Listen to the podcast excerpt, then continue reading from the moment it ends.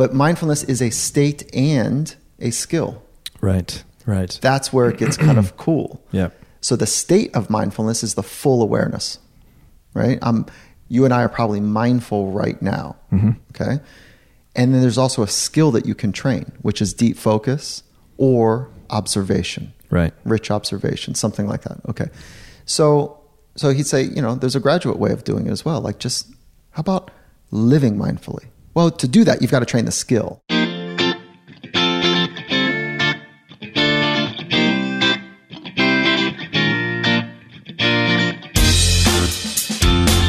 I'm Andy Petranek, the co founder of the Whole Life Challenge, the inspirational game that helps thousands of people around the globe take action each day to improve their health, fitness, and well being.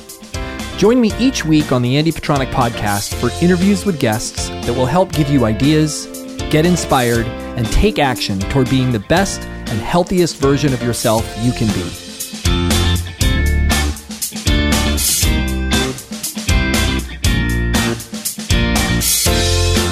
Boom, boom, boom. Welcome, welcome, welcome. Hey, everyone, it's Andy, and uh, here we go. Here we go.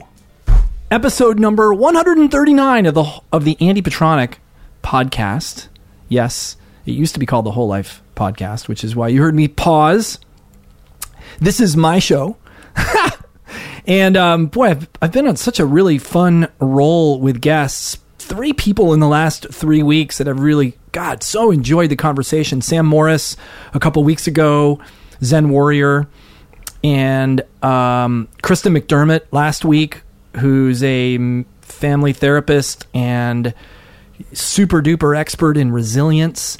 And this week I've got Dr. Michael Gervais on the show, and holy Toledo, guys. Th- I mean, this guy is a who's who of sports psychologists who works with high performers. He's got a I mean, his roster includes an MVP from every major sport, internationally acclaimed artists and musicians, and Fortune 100 CEOs.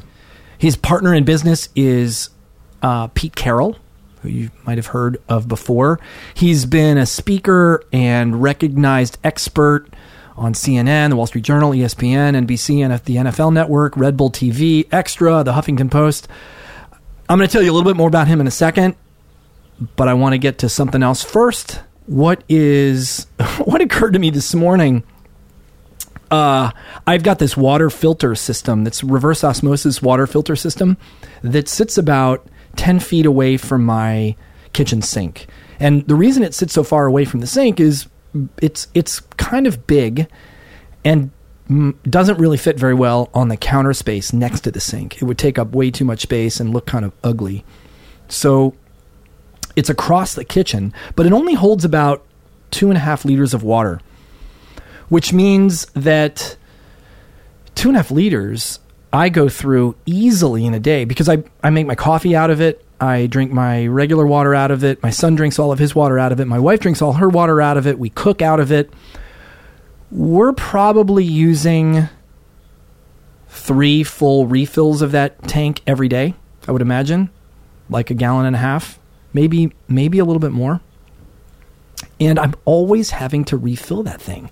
I'm like, can't we have? Um, we actually have some glass pitchers that we fill up with that filtered water in it, so that we, we have more than just the two or so liters. Actually, did I say two and a half liters? I think it's a little less than two liters. Um, so we we've got those on the counter, but God, it seems like I'm always having to refill them, and I, and it just reminds me of the chop wood carry water maxim from it's a Zen saying. Enli- you know, before enlightenment, chop wood, carry water. After enlightenment, chop wood, carry water. And it reminds me of the mundaneness of life, of the you know the fact that that life and growth and mastery is not sexy.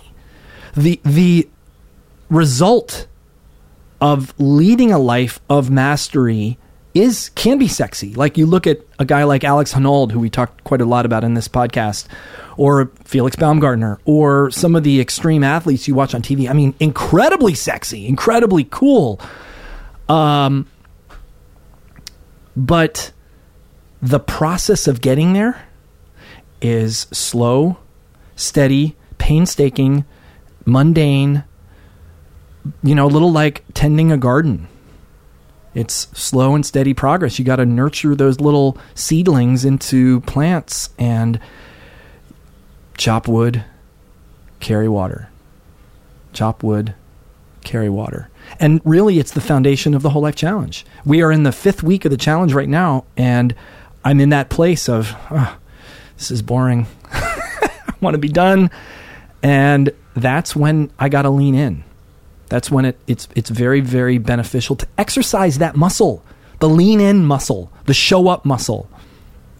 And so I c- encourage you guys to th- consider that. Consider that in your life. Where does it show up for you in your life? Where do you have to chop wood, carry water? And look at that. I mean, perhaps a way to look at it is to look at it as a gift. I get to chop wood and carry water. I get to fill that water filter and move it across the kitchen. Some people couldn't do that. It's not I have to, but I get to. That little change in perspective can very often help you.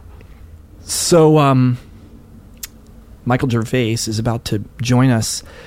Like I said, he's worked with some of the most extreme athletes in the world. And the one the, one of the coolest parts of the podcast is where he introduces a concept to me called the default mode network. It is a it is the f- default operating system of your brain when you're not really doing anything else. Like if your brain is turned off, your default mode, which is the default mode, is is the network of the elements of your brain that are turned on. And they have you focusing on me, me, me, me, me, me, me, me, me. They look, they're very internal looking and they don't stop.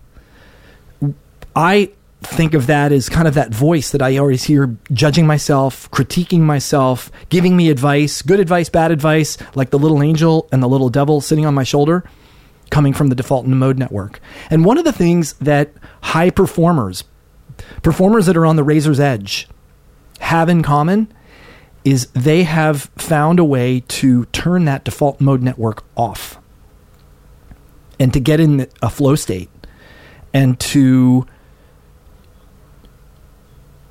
allow them they they couldn't do what they're they are they do in their life they do in their sport without doing that there'd be too much distraction and we can all learn from that that's what one of the things michael talks about is the purpose of meditation and mindfulness training to teach your yourself how to quiet the mind and turn that down. And I never really related it that way before. It makes me feel like meditation is almost training to be on the razor's edge, and it, it actually is. So uh, look for that in the podcast. We talk about so many more things. He's got some fascinating stories. I took more notes, more there are more show notes on the on the wholelifechallenge.com forward slash podcast page than I've ever taken before. And um, super just super stuff, stuff you don't want to forget, stuff you want to dive more into, or at least I do. So check it out and um, enjoy. Michael Gervais, everyone. So, um, Michael Gervais, welcome to the podcast. Thank you for having me. It's so. Th- th- thank you for inviting me down here. Like I, I feel like I'm on vacation. I'm looking out at the Hermosa Pier, and it's. I mean, this is spectacular office. I'd love to come to work here. It's a great place to think. it really is. Yeah. Thank you. Um, I, you know, uh, when we were out at Outside Magazine uh, and Chris Keyes um, mentioned, you know, introducing me to you, I was like, that would be a home run. Partly just because of who you are and, and what you do, but also because of my uh, old connection to Red Bull. And, you know, I, I, um, I mean, not that the only people you work with are Red Bull athletes, but it's really, it's, it's very interesting to me to, you know, back in the day I was doing it, that wasn't available. I I needed it. I needed you. I know, me too. Yeah, me too. Desperately. yeah, it's a small world, and it's fun to have. I'm, I'm looking forward to this conversation because there's going to be lots of fun overlaps, and um, I think we've been trending in similar circles, but haven't met yet. So Right, this right. this seems um, I was excited when knowing that you're coming down. Cool, cool. Um, I, you know, I wanted to start with you know you like a your your your list of clients is like a who's who of of people and of all sorts, but I'm sure you didn't start there. Unless you were inc- No. incredibly lucky and you just jumped in and said, "Hey, you know, Yeah, no, I'm the I- guy to go to." I, I didn't, nor did I want, nor was that ever an interest. Right. And I, I get calls often or emails and you know uh, requests like, "Hey, I want to be in your field of sport and performance psychology and whatever, whatever. I want to work with elite athletes." And those ones in particular, I, I like to respond to to say, "That's the wrong focus. I think that's the wrong focus." Right. I, ne- I never had an interest to work with tip of the arrow. I had a deep interest to work with people who are committed to change, mm-hmm. right? To be better. And you grew up in the action sport world, and you know there's something natural about that industry, folks in that industry, where progression is at the center of. I think most people's DNA, just getting better. How do I get better? And it's like an internal thing. I just want to get better a little bit, a little bit more better to next day, next day, next day. And so that's, I just want to work with those folks. And Right. they tend to be some of the best in the world Right. across domains. Right. Like that's, that's a golden thread that I've noticed throughout most uh, tip of the arrow performers. How so when you were just getting started, how did you um how did you establish yourself? How did you establish this business and how did you start working with people and finding your clients and Yeah, that's a good question. I, I don't think it ever did. I don't think it ever worked that way. Huh. So the the journey was that I've got actually a good story for my one of my first entry points into into pro sports in sports period. So I grew up in action sports as well. I was not I wasn't a fan of stick and ball sports. Like I didn't fit. I didn't fit in them. And I, that's a longer story that I'm happy to get into. But so I went through my training, um, undergrad psych, master's degree in kinesiology, which is Oh, wow. more how the body works. Yep. Back to PhD in psychology, licensed as a psychologist, subspecialty, or I'm sorry, specialty in sport and performance. And then after probably 15 years in the field, if there were such a thing as a subspecialty of like dangerous environments, that's where I'd spend. Um, that's where I spend most of my time. So, so early in that path, after my training, I met a GM. I no, I met the medical director of a pro team, so mm-hmm. the MD, and it was hockey. And he introduced me to the GM and the strength coach, and the three of them were like, "Oh yeah, this will be great. This will be awesome." And I didn't. I mean, think about how green I was the, what, telling this story. I didn't even meet the head coach, and, and and we signed we signed a contract. Really? oh, I mean, come on, what was I thinking? Wait, so what school were you at? What where was this? So okay, so the long journey was. Do you want the long journey or, or kind of crib notes? Well, I don't know. Your crib notes is fine. Loyola Marymount, Long Beach, and San Diego. Okay. and eh, there's a couple schools in between. That's why the, there's a longer, fun, longer story there. But Well, let's let's let's get a little fun. yeah, What's the fun? Yeah, okay. I, I'm very intrigued by fun. As you dangle a carrot and I'm going to follow it. I'm, not, I'm, I'm my attention span. I, you know, much to my my employees' chagrin, is boom. Well, your your fun and most people's fun is a little bit different. So That's true. Yeah, that's, true.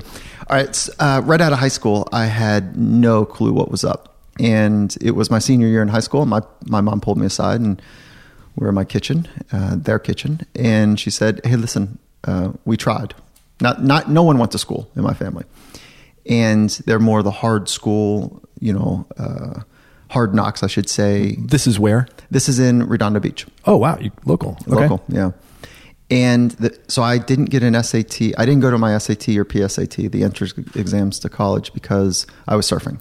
And so i blew those off. And i you know i didn't i, I had no interest. I didn't even really know what university or college life was about. Mm-hmm.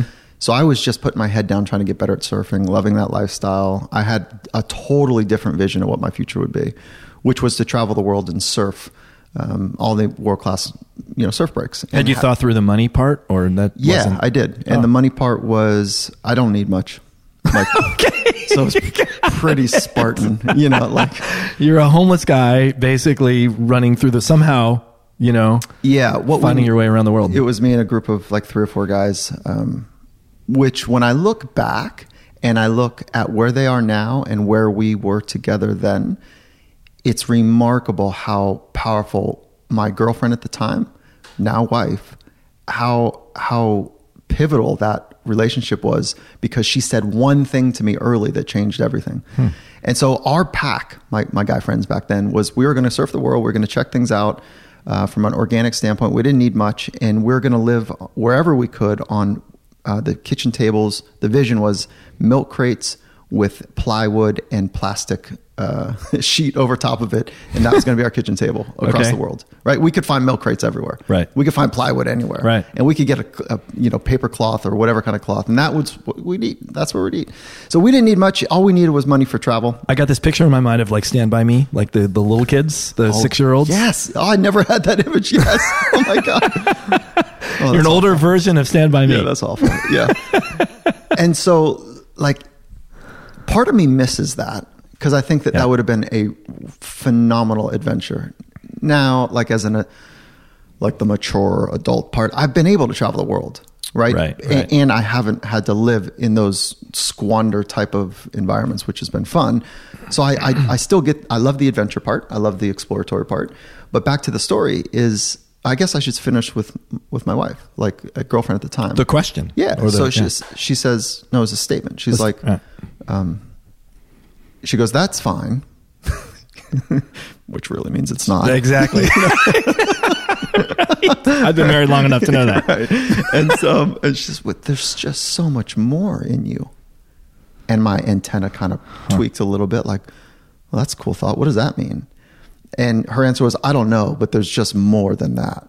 Hmm. And so that one of my antenna kind of lost true north to what you know the guy friends were thinking about. You know, I mean, you can paint the picture: Nicaragua, avocados, Totally. sunburnt. You know, looking for water, looking for some sort of uh, food in, at night, but having the best waves in the world. Like you can Absolutely. you're- Yeah, totally. You, have lived it too. Yep.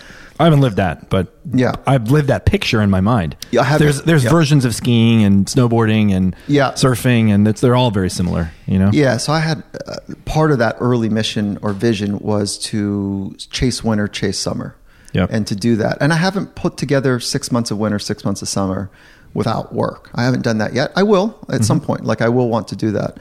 Um, but anyway, so back to the story. So so one of my antenna kind of twisted. Like, what is that other thing that she's seeing that I didn't see? Now, couple that with my mom in the kitchen, and it was like uh, I can still see and feel the sun coming in Southern California. It's not too hot, but that moment where she said, "We tried, and you've got two options now." And I'm 18, right, 17, and so I was a year early in school. And she said, "You've either got to get a job and get out, or go to community college." I said, community college. That's for losers. I had a zero on my SAT.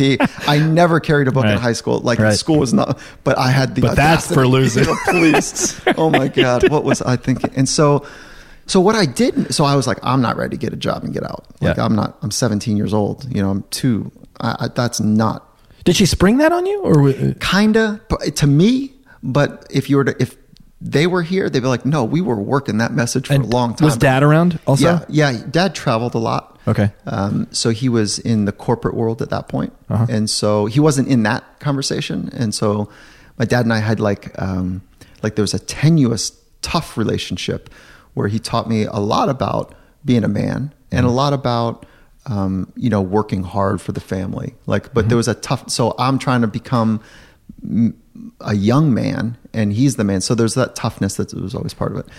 And and there's tenderness too. I, like the you know so i'm painting the maybe too aggressive a picture. But so so that conversation's taking place and i go oh wait a minute in the back of my mind. I know i can surf and go to school. So let me just choose school i'll get another two years out of surfing you know and right, having right. and then home will be a home base and then i can start this travel vision. So that's where it's, that's where it started. And then, so then what happened is i went to school but i didn't go to community college. They they saved some money and and i went to a private junior college. Okay. okay up in palos verdes. Mm-hmm. Marymount college.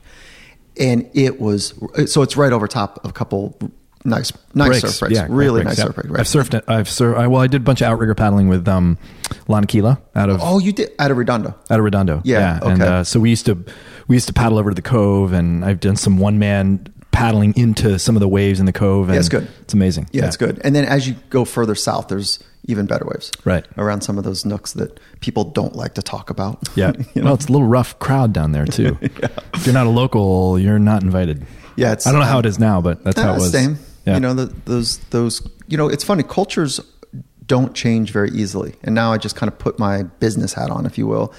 But that's a that's a cool thought that you just helped me with because I didn't have that thought before. Which is so the cul- surf culture at particular surf breaks. Mm-hmm. They don't really change, and neither do cultures in business or family cultures, Right, unless there's great leverage, great intention, great perp. When I say great, like very purposeful, focused attention on changing ideas and changing thoughts, and so changing thoughts and changing behaviors. So, and that takes a lot of work to do, a lot. It's not easy. It might sound, but it's as you know, changing habits is um, that's intense work. Well, it's a rabbit hole that I don't want to lose. I'd like to go down, but I also want to hear the story. Like I, I want to. My immediate question was, what are your thoughts on action versus thoughts? Which one comes first, and which one works better? And Oh, I got. Yeah, I've got. I'm real sure you've got a lot. Yeah, yeah, for sure. So can we? You think we can remember between the two of us to come back to that? oh yeah. Okay. Oh yeah. I right. like that. Okay. Yeah, cool. Stories are overrated. Anyway. No, they're not. no, they're not. Why do we love stories? Campfires for I've been years. listening to uh, um, um, Jordan Peterson quite a lot. I'm, I'm like ten lectures in. They're two and a half hour How lectures. wildly fantastic and deep and rich. He comes from the right place. It's an, it's incredible, and the stories and the, the the the stories we've all been living in without even knowing we're living in the same stories that have been going on for millennia. Mm-hmm. You know, it's a, it's it, it really kind of blows my mind. yeah, he's great. Yeah, it's for sure. So, okay, go back to that. This story in particular Yep, was, but I think this is really important, not because it's my story, but because I think a lot of people are, wrestle and struggle with. Strike, I think I know that people wrestle and struggle with what is my purpose. Yes. Okay. And they we look at the most successful people and they say, well, they must they're living their purpose. They must know. Yeah, maybe. Right. May, Right. Maybe. So there are a couple ideas here that I would like to unpack, which is just because you're extraordinarily physically talented and at something, eye hand coordination, and you've found your way into archery, it doesn't mean that that's your purpose Right. right? And they Right. know that. Some it might be for some, but there's you. So I've spent a time in a lot of different environments, world class environments in the sport world, as well as um, business and, and arts. The performance is important, but for I, I want to make a big number, like ninety nine percent. I don't have any real research data here, but a big number that it's not enough. Right. Yeah, it, Right. it, it doesn't it doesn't fill the human. and that's a that's a universal and that's a i mean i maybe it's not 100% but it's pretty big percentage Oh yeah, yeah, for sure. So this idea about like what is my purpose? Where am I going in my life? What am I doing? Those hard questions are really important to to wrestle with and grok with. Those are really important. Um, the difficult questions in life. If you pull out of this thought for a minute. Uh, Harvard did a 75 year study on fulfillment. That's a long time to do a research study, and they had lots of people in it. And what they found there's two pillars that were very important. One was those that had fulfillment, happiness, joy in life. They wrestled with the hard problems. That was one of the pillars. They ask the hard question What am I doing with my life? Right. I don't know where I'm from. I don't know where you're from. I don't know where we're from. And I'm going to go back to that place at some point because we're only here for a little bit of time, right? Right. Like how many Right. years? 80, 90? Right. I don't know. You know, and if you're if you're living to 110, the last 10 years is probably pretty freaking hard. right you're not leaving your front porch no, no. So, like, if we're only here for a little bit of time and there's no guarantee when that time ends, let's crack it. Let's go as intense and wonderful and peaceful and contentment and have a fire in our belly as often as we pos- possibly can. Now, to do that, I've spent my whole life trying to figure out how to help and myself first, my loved ones second, and then the people that I'm fortunate enough to love, you know, in, in other ways, in business ways as well. So, mm-hmm. how do we do that? Well, I didn't know my purpose. I didn't know, I didn't really have a big vision. And I changed the vision as soon as somebody dropped a new thought into me like, hey, there's more in you. So I'm up at school trying to go surf. I tested into remedial math and remedial English. Okay. It's not that I didn't understand those two worlds, math and English, but I didn't know how to study. I floated through high school. It was, Mm-hmm. Right, aw- it's right. awful. Like I, I was, it was not good.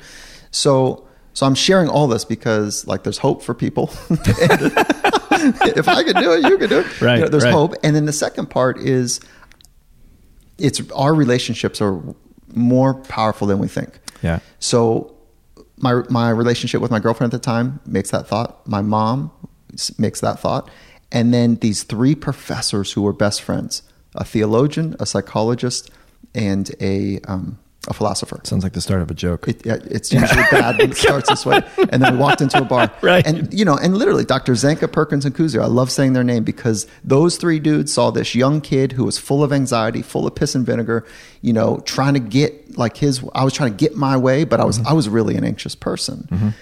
And, and they saw this proclivity to want to get better at anything. You know? Right, right. So, so, so I said, you know, I'm going to try to do the school thing a little bit.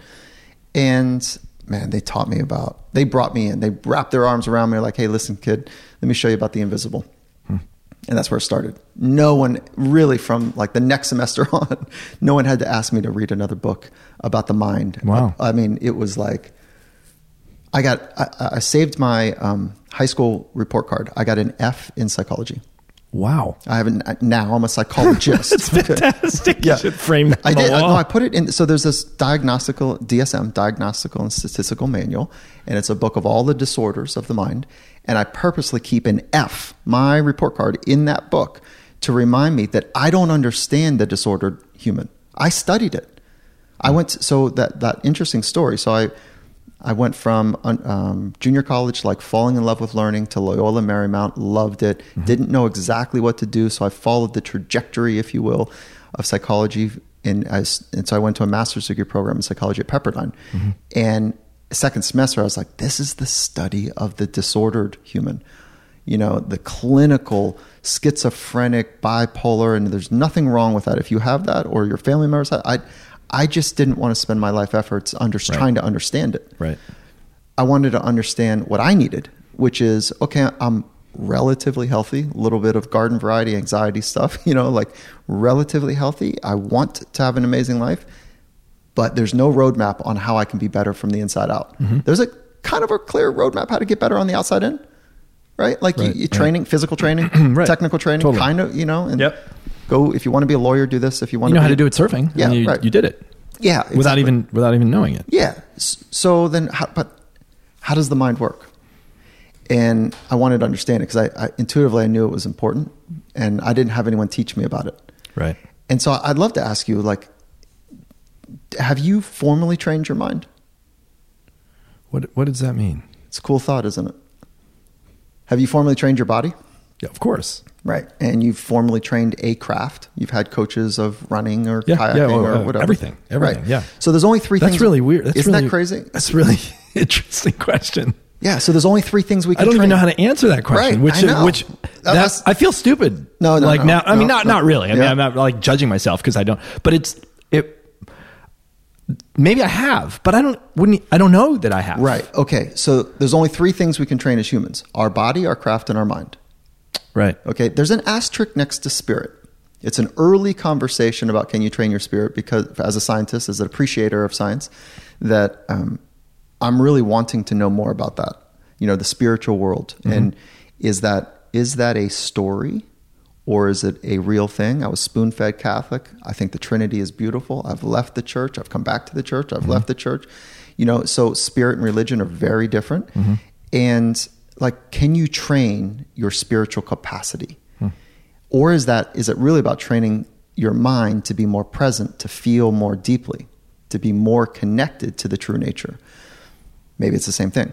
Right. So I'm just going to lump the three, right? Body, craft, and mind together, or, or separate them so that we can lump them together. Okay. Okay, so separate them first. And formal training of the mind would have required you going to see a psychologist. They are the quote unquote experts of the mind. Right. But their expertise, for the majority of psychologists, are how the disordered mind works. Right. Because that was Right. born out of the medical model of like, hey, if you've got a broken knee, let's fix it. Mm-hmm. If you've got a broken elbow, let's pull it apart and hammer it and screw it and stitch it and okay, good. Broken heart, You know, we'll get the valve right together. And Right, modern right. medicine is very different than it was 10 years ago, 20 years ago, certainly 150 years ago. But and the same thing is happening with the mind is that it was born out of studying the disorder because that was the easiest thing to spot. Right. By the way, when you're observing other people and observing oneself, it is far easier to find what is broken, what is not good. that comes up all the time in my relationship with my wife. Come on, that's Right. That's easy pickings. and she loves you for it. and now. she she with me. I mean, come on, it's that's easy. and that's but that's how science starts too, right? Right, we investigate right. the things that are obvious, and isn't that interesting that the obvious is the things that aren't working well? And the world of the best of the best of the best, it flips. It at some point it flips where they focus on what's good, how to amplify that, how to triple Hmm. down on it, how to position ourselves so we can do the amazing more eloquently, better. Does it flip because it's harder to see what's not working because it's so many things are working well? No, I think because at some point we have to let go of focusing on all the broken because we because what we experience is a rumination of the broken and then how do we ever get out of that? So I'd like to get nerdy for a minute. There's this thing called the default mode network in our brain. Uh, I don't know. Are you familiar with that thought? No. Okay. Hmm. Do we save this for later? Because that default mode, let's do it now. The default mode network is the idle part of our brain. Okay. And there's two particular parts of this, um, the brain, and I'll oversimplify it. There's part in the front, the, the midline, and then the PPC, another part of the brain. So these two parts of the brain are active in a defaulted state. And what happens with those two is they start to ruminate about me, me, me, me, hmm. my life, my life, my, my condition, me, me. And so it's a introceptive observation of self that is the default mode. Hmm. And what we've, we, the scientists in the field of mindfulness and meditation and research of neuroscience, have found is that when you focus your mind on one thing, and that deep, intense focus on the one thing, it could be putting your fingers into a hold in El Capitan, mm-hmm. Alex Honnold, mm-hmm. right? You know, 2,000 feet up, deep focus to be mm-hmm. able to scale that without rope, without, you know, clips. Yeah, absolutely. Okay. So that's a deep focus. Or it could be focusing all of your attention on your exhale. In the same type of way, mm-hmm. that deep committed focus. Call that mindfulness, call that, you know, free climbing. What happens is that default mode goes away. It never really fully goes away, but we drive our resources attention to the thing that matters most and we lose the mm-hmm. introspective like hey how am i doing? How am i doing? How am i doing? Because we're fully committed to the other. This mm. is why deep listening right? So if a depressed person comes in and we say hey are you taking care of other people? What do you mean?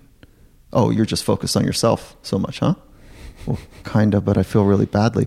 No, no, go go go volunteer. Right. go help. Right. so why is that why is that an actual actual studied practice Mm-hmm. to volunteer for other people to do service to other people?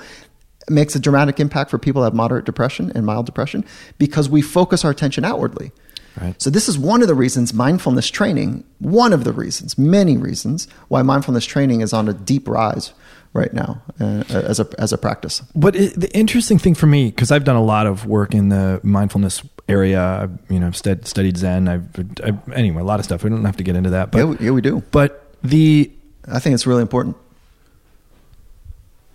I do too. yeah that's why I studied it Um, but I there, there's an there's an you can easily slip into the notion that mindfulness seems like it would activate that same part because you're you're by yourself you're sitting in front of a wall looking what else do you think about what, what, what else do you do? You're, you, you know, of course you're thinking about me, me, me, me, me. Like I'm, I'm not saying that you do do that, but I'm just saying is a, that could be a thought that it's certainly a thought I've had. It's certainly a thought that I'm sure other people have. Yeah, it's a it's a early knock, an easy knock from one religion, pick the religion on Buddhism for sure. Right. Which is oh, it's a navel staring, self focused. Right? Right.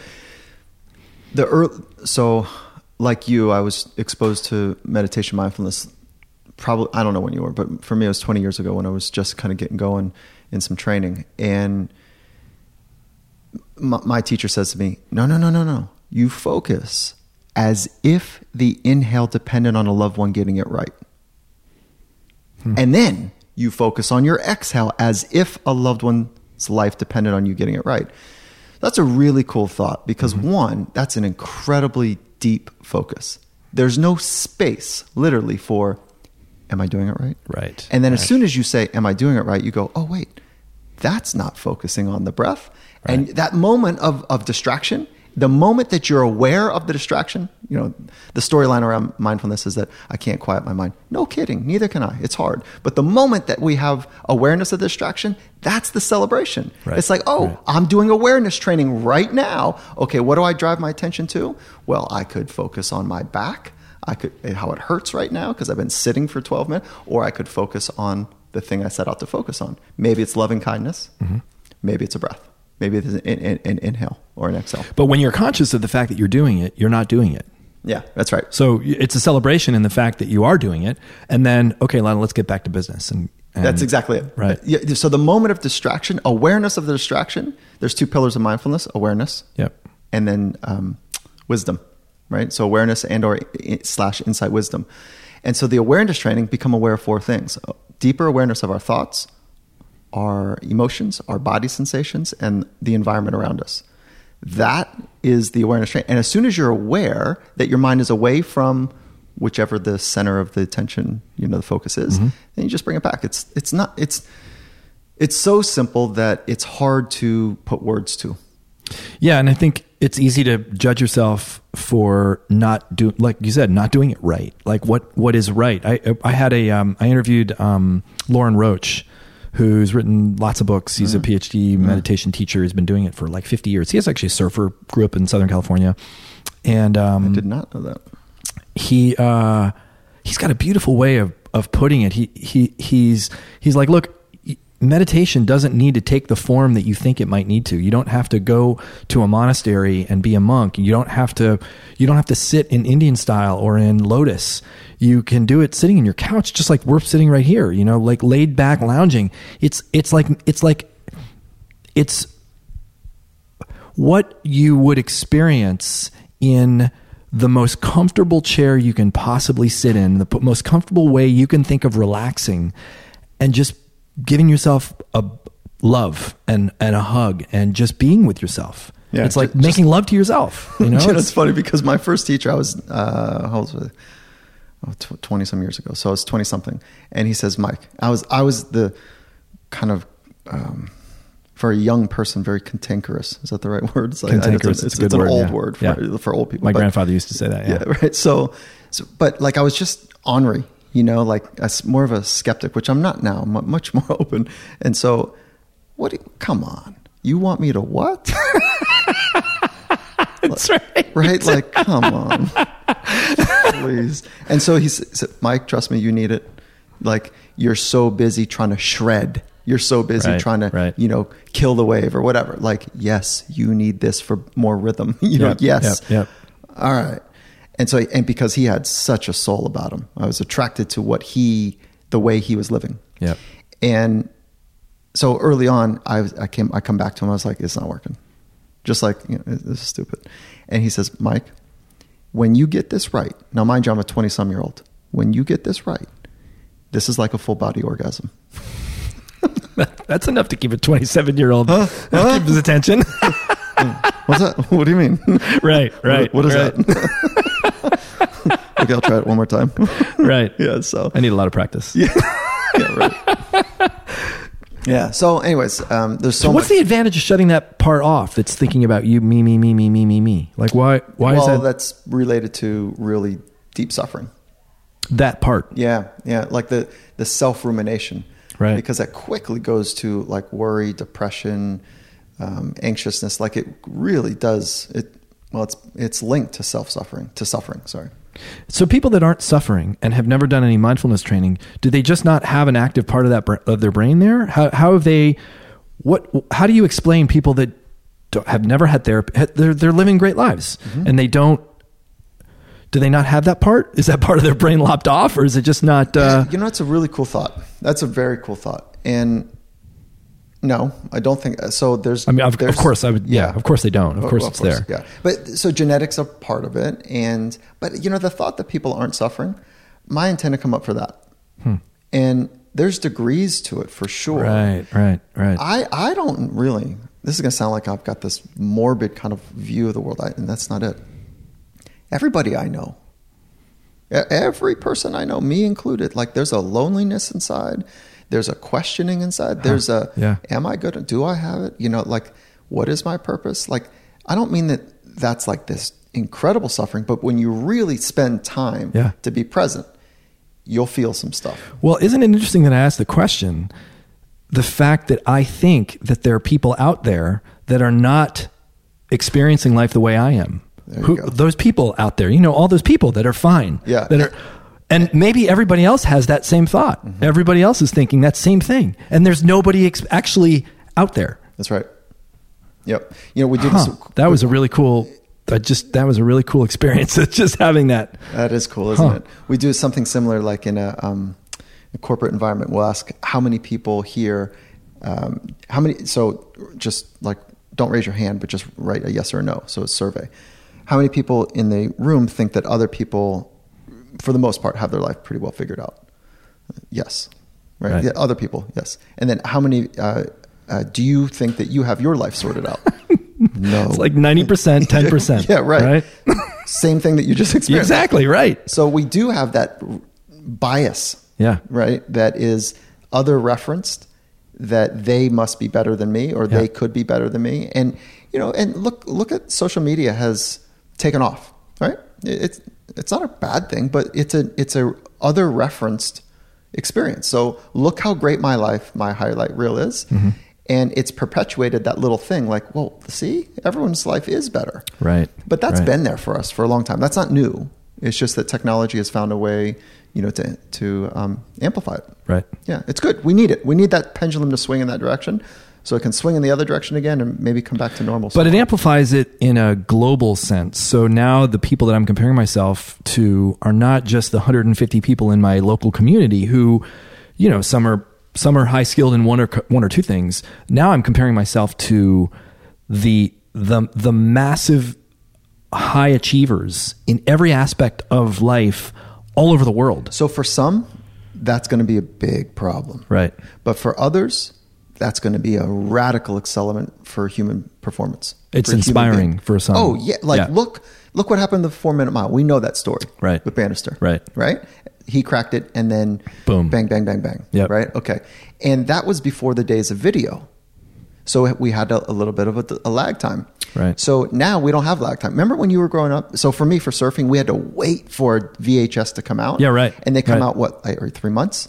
Because you had to film it, cut it. We used to it. we used to go to the community center to watch Warren Miller. Warren Miller. I mean, Warren Miller. He was the he, he was the god in those movies. Were like just godlike. Yeah. and you couldn't get him on VHS. There- That's right. I don't. rem- I don't think you could get him on VHS. So you had to go to a group. Uh, you know. a back scratcher. Like, whoa, look Yeah. at that back scratch. And, yeah, and then right. Now, and Glen then, Plake was like one of my heroes. that's right for a lot of people. And so, so, so then we had to wait another three months to see what what the people that were living the mountain life were figuring out, and we had to wait. Okay, now that's not the case. Right. GoPro changed that. Social Yeah. media platforms Yeah. changed that.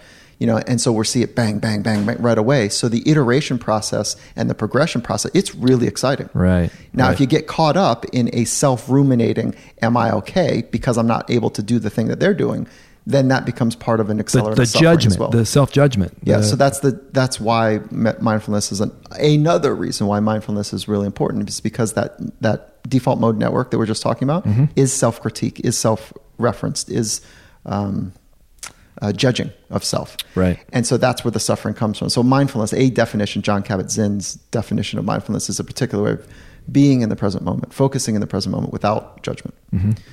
And so it's that judgment that becomes challenging and problematic Right. to anything we want to do in life, Right. whether it's business or art or sport or relationships or f- figure it out. You know, that judgment, that self critique at some point becomes um, a worn tread. yeah, over, uh, overwhelming, and Mm-hmm. it take kind of take it can take over. Yeah, yeah. It, it can get you good now. I want to ask you a question back to your story of your your the three professors that help you turn the light bulb on. What was the moment? Was there a moment that the light bulb turned on? Like, how was it gradual? Did it just take place over the course of the first semester there? Yeah, maybe first two semesters. It was gradual. There's a couple kind of watershed things and that took place, but it wasn't like bang one. You know, it was a way that they were with me. It was a way that they were with people, and I was observing, and they wouldn't know at the time the impact they were having on me. Right. Right. I, it wasn't like I was on bended knee saying, "Oh my gosh, Give me please more, take give me me, more." in." Right, right, It was just like this thing. It's like it was it was a cultural experience that I was open to participating in. And then there was a moment when I asked uh, one of the professors. I said, "Hey, listen, I'm waking up in the morning and I'm brushing my teeth. I'm overwhelmed." At that point, about how much I want to do and need to do and have to do in life, and my hands are shaking, and I'm anxious, and I'm 19 years old, 18, 18 19 years old and I, I know there's got to be a better way you know i'm, I'm just overwhelmed and with with life so that's anxiety looking back i didn't mm-hmm. know it at the time mm-hmm. that's anxiety and he stopped me in the middle of me explaining my ill condition and he said hey when someone knocks on your door do you have to answer it and he walked away and i thought let me set the, let me set the story up so I, hey, hey, doc, can I talk to you for a minute? He goes, sure, Mike, come on, let's walk to class. We're walking across the, the, the open area, the green area of the, the campus. And we're walking, and I'm telling the story. Hey, I'm really having a hard time. I'm struggling, you know, filling the story. And he stopped the story. He interrupted the story and said, when someone knocks on the door, do you have to answer it? And they walked off. And I thought, man, psychologists are weird. what the hell was It's that? a koan. Yeah, it was your first koan. yeah, yeah. So like, what the hell? Right. And so um, What's the sound of one hand clapping? that again. How about the the old, you know, um, mystic tradi- mystic tradition of trying to figure out if you, when you wake up if it's an inhale or exhale. Oh, I've never heard of that. Isn't that cool? Oh God, that's going to drive me nuts. so sorry. no, wow. just without without going too deep. What do you think yours is? Inhale. Yeah, wonder why. I have no idea why. I Yeah. why. That's good. But It's- it's I'm- got a interesting 50-50 shot. So, I mean, yeah, red or red or black. You know. but so like do you have as a as a rhetorical kind of question like do you have that level of awareness at the beginning of your day no we don't because right. our mind kicks on right away. Oh i gotta i gotta i gotta i gotta. How about just be right here right now in your bed you know fully fully awake? So back to john kabat-zinn um, and if you're not familiar with john kabat-zinn work oh game changer. He's a beautiful man. He's been we uh, it's me with my professors as well like i've said to him though like you had a great influence on my life thank you and, and he gives me this warm hugs and John Kabat-Zinn. yeah he was one of your professors, or he? no, he's he's someone I met later in life. He was the reason. So he is uh, Harvard, MIT, PhD trained PhD, and so he goes to the East, studies mindfulness, and goes, "Whoa!" He was the first, I think. He is often credited as the first that came back. Him and a handful of people around the same time, but he came back with a medical model and said, "I'm going to study this thing." Wow. And so he brought the science of mindfulness to us, and um, he's far more than a scientist, though. Right, Like he's a, right. he's an enlightened, you know, wise man. Yep. And so, anyways, um, and he would say that back to your point about, you know, sitting lotus style. He'd say, "Yeah, that's good. You know, like, that's good training." But there's so many other ways. Right, And then he says, "By the way, this is not him. This is many people. By the way, there's a graduate level course too of mindfulness. It's being mindful in eating. It's being mindful in everything that you. It's being mindful as a way of living. There's still Yeah. training. So this is the interesting part of mindfulness. I, I'm not sure why we're here so deeply. I think we Yeah. both appreciate it. Yeah. But mindfulness is a state and a skill. Right. Right. That's where it gets kind of cool. Yeah. So the state of mindfulness is the full awareness, right? I'm, you and I are probably mindful right now. Okay. And then there's also a skill that you can train, which is deep focus or observation, Right. rich observation, something like that. Okay. So, so he'd say, you know, there's a graduate way of doing it as well. Like just, how about living mindfully? Well, to do that, you've got to train the skill. Right. Right. Yeah. So okay. So that's cool. And then uh, where I was going is like um, waking up. Well, I've lost my train of thought. I was waking up. being aware right when you wake. Oh, so what he says? Thank you, Mike. he says he says uh, when you wake up, you wake up your body. Finish the job. Wake up your mind. Right. Get it Right, right. right. Finish you know, the get, job. I You know, like get that. your yeah Right. right. Like isn't that a cool thought? Mhm. Like finish it. So, anyways, Let's take a quick break and then we'll be right back. I've said it before and I'll say it again. Getting my meals delivered to my house for my lunches has been a life changing experience for me. They sit in my refrigerator, they come from the good kitchen. They sit in my refrigerator for two weeks. They stay good. They're vacuum sealed. They store very, very tightly so they don't take up a lot of footprint in my fridge. And they're delicious. I don't have to think about where my lunch is coming from. I get five per week. So if I have a business lunch or something else, I have meals on the weekend, or I have a, I can eat one for breakfast, or I can eat one for dinner. And they're compliant with the Whole Life Challenge. You can get vegetarian versions, or paleo versions, or ketogenic versions do yourself a favor and give them a try. Uh, you get 15% off your first order by using the link thegoodkitchen.com forward slash WLC. Let's get back to the show. So I'm standing in the area at the college going, you know, professors or psychologists are weird. But what he was trying to to uh, induce, if you will, is an interruption in the story that I've been telling myself a lot that I'm a mess. Yeah. And so that fundamental interruption is a gift. So where many psychologists and friends get things wrong is they help people tell the story which deepens and greases the groove. Right, right. So we do need to understand stuff. Right. You know, like okay, as friends, as whatever, as you know, people in deep relate, we need to understand. But then we also need to like fundamentally alter that relationship or that storyline. So he did that. yeah That was what he was doing. But it was just odd. It's like a it's like a pattern interrupt. Mm, it was great. isn't Yeah. Yeah. And then, but the but the way he interrupted, like, do you have to answer the door when someone knocks? No. But every time the disturbing knock that You do answer the door. I, I and it's me entertaining thoughts. Yeah.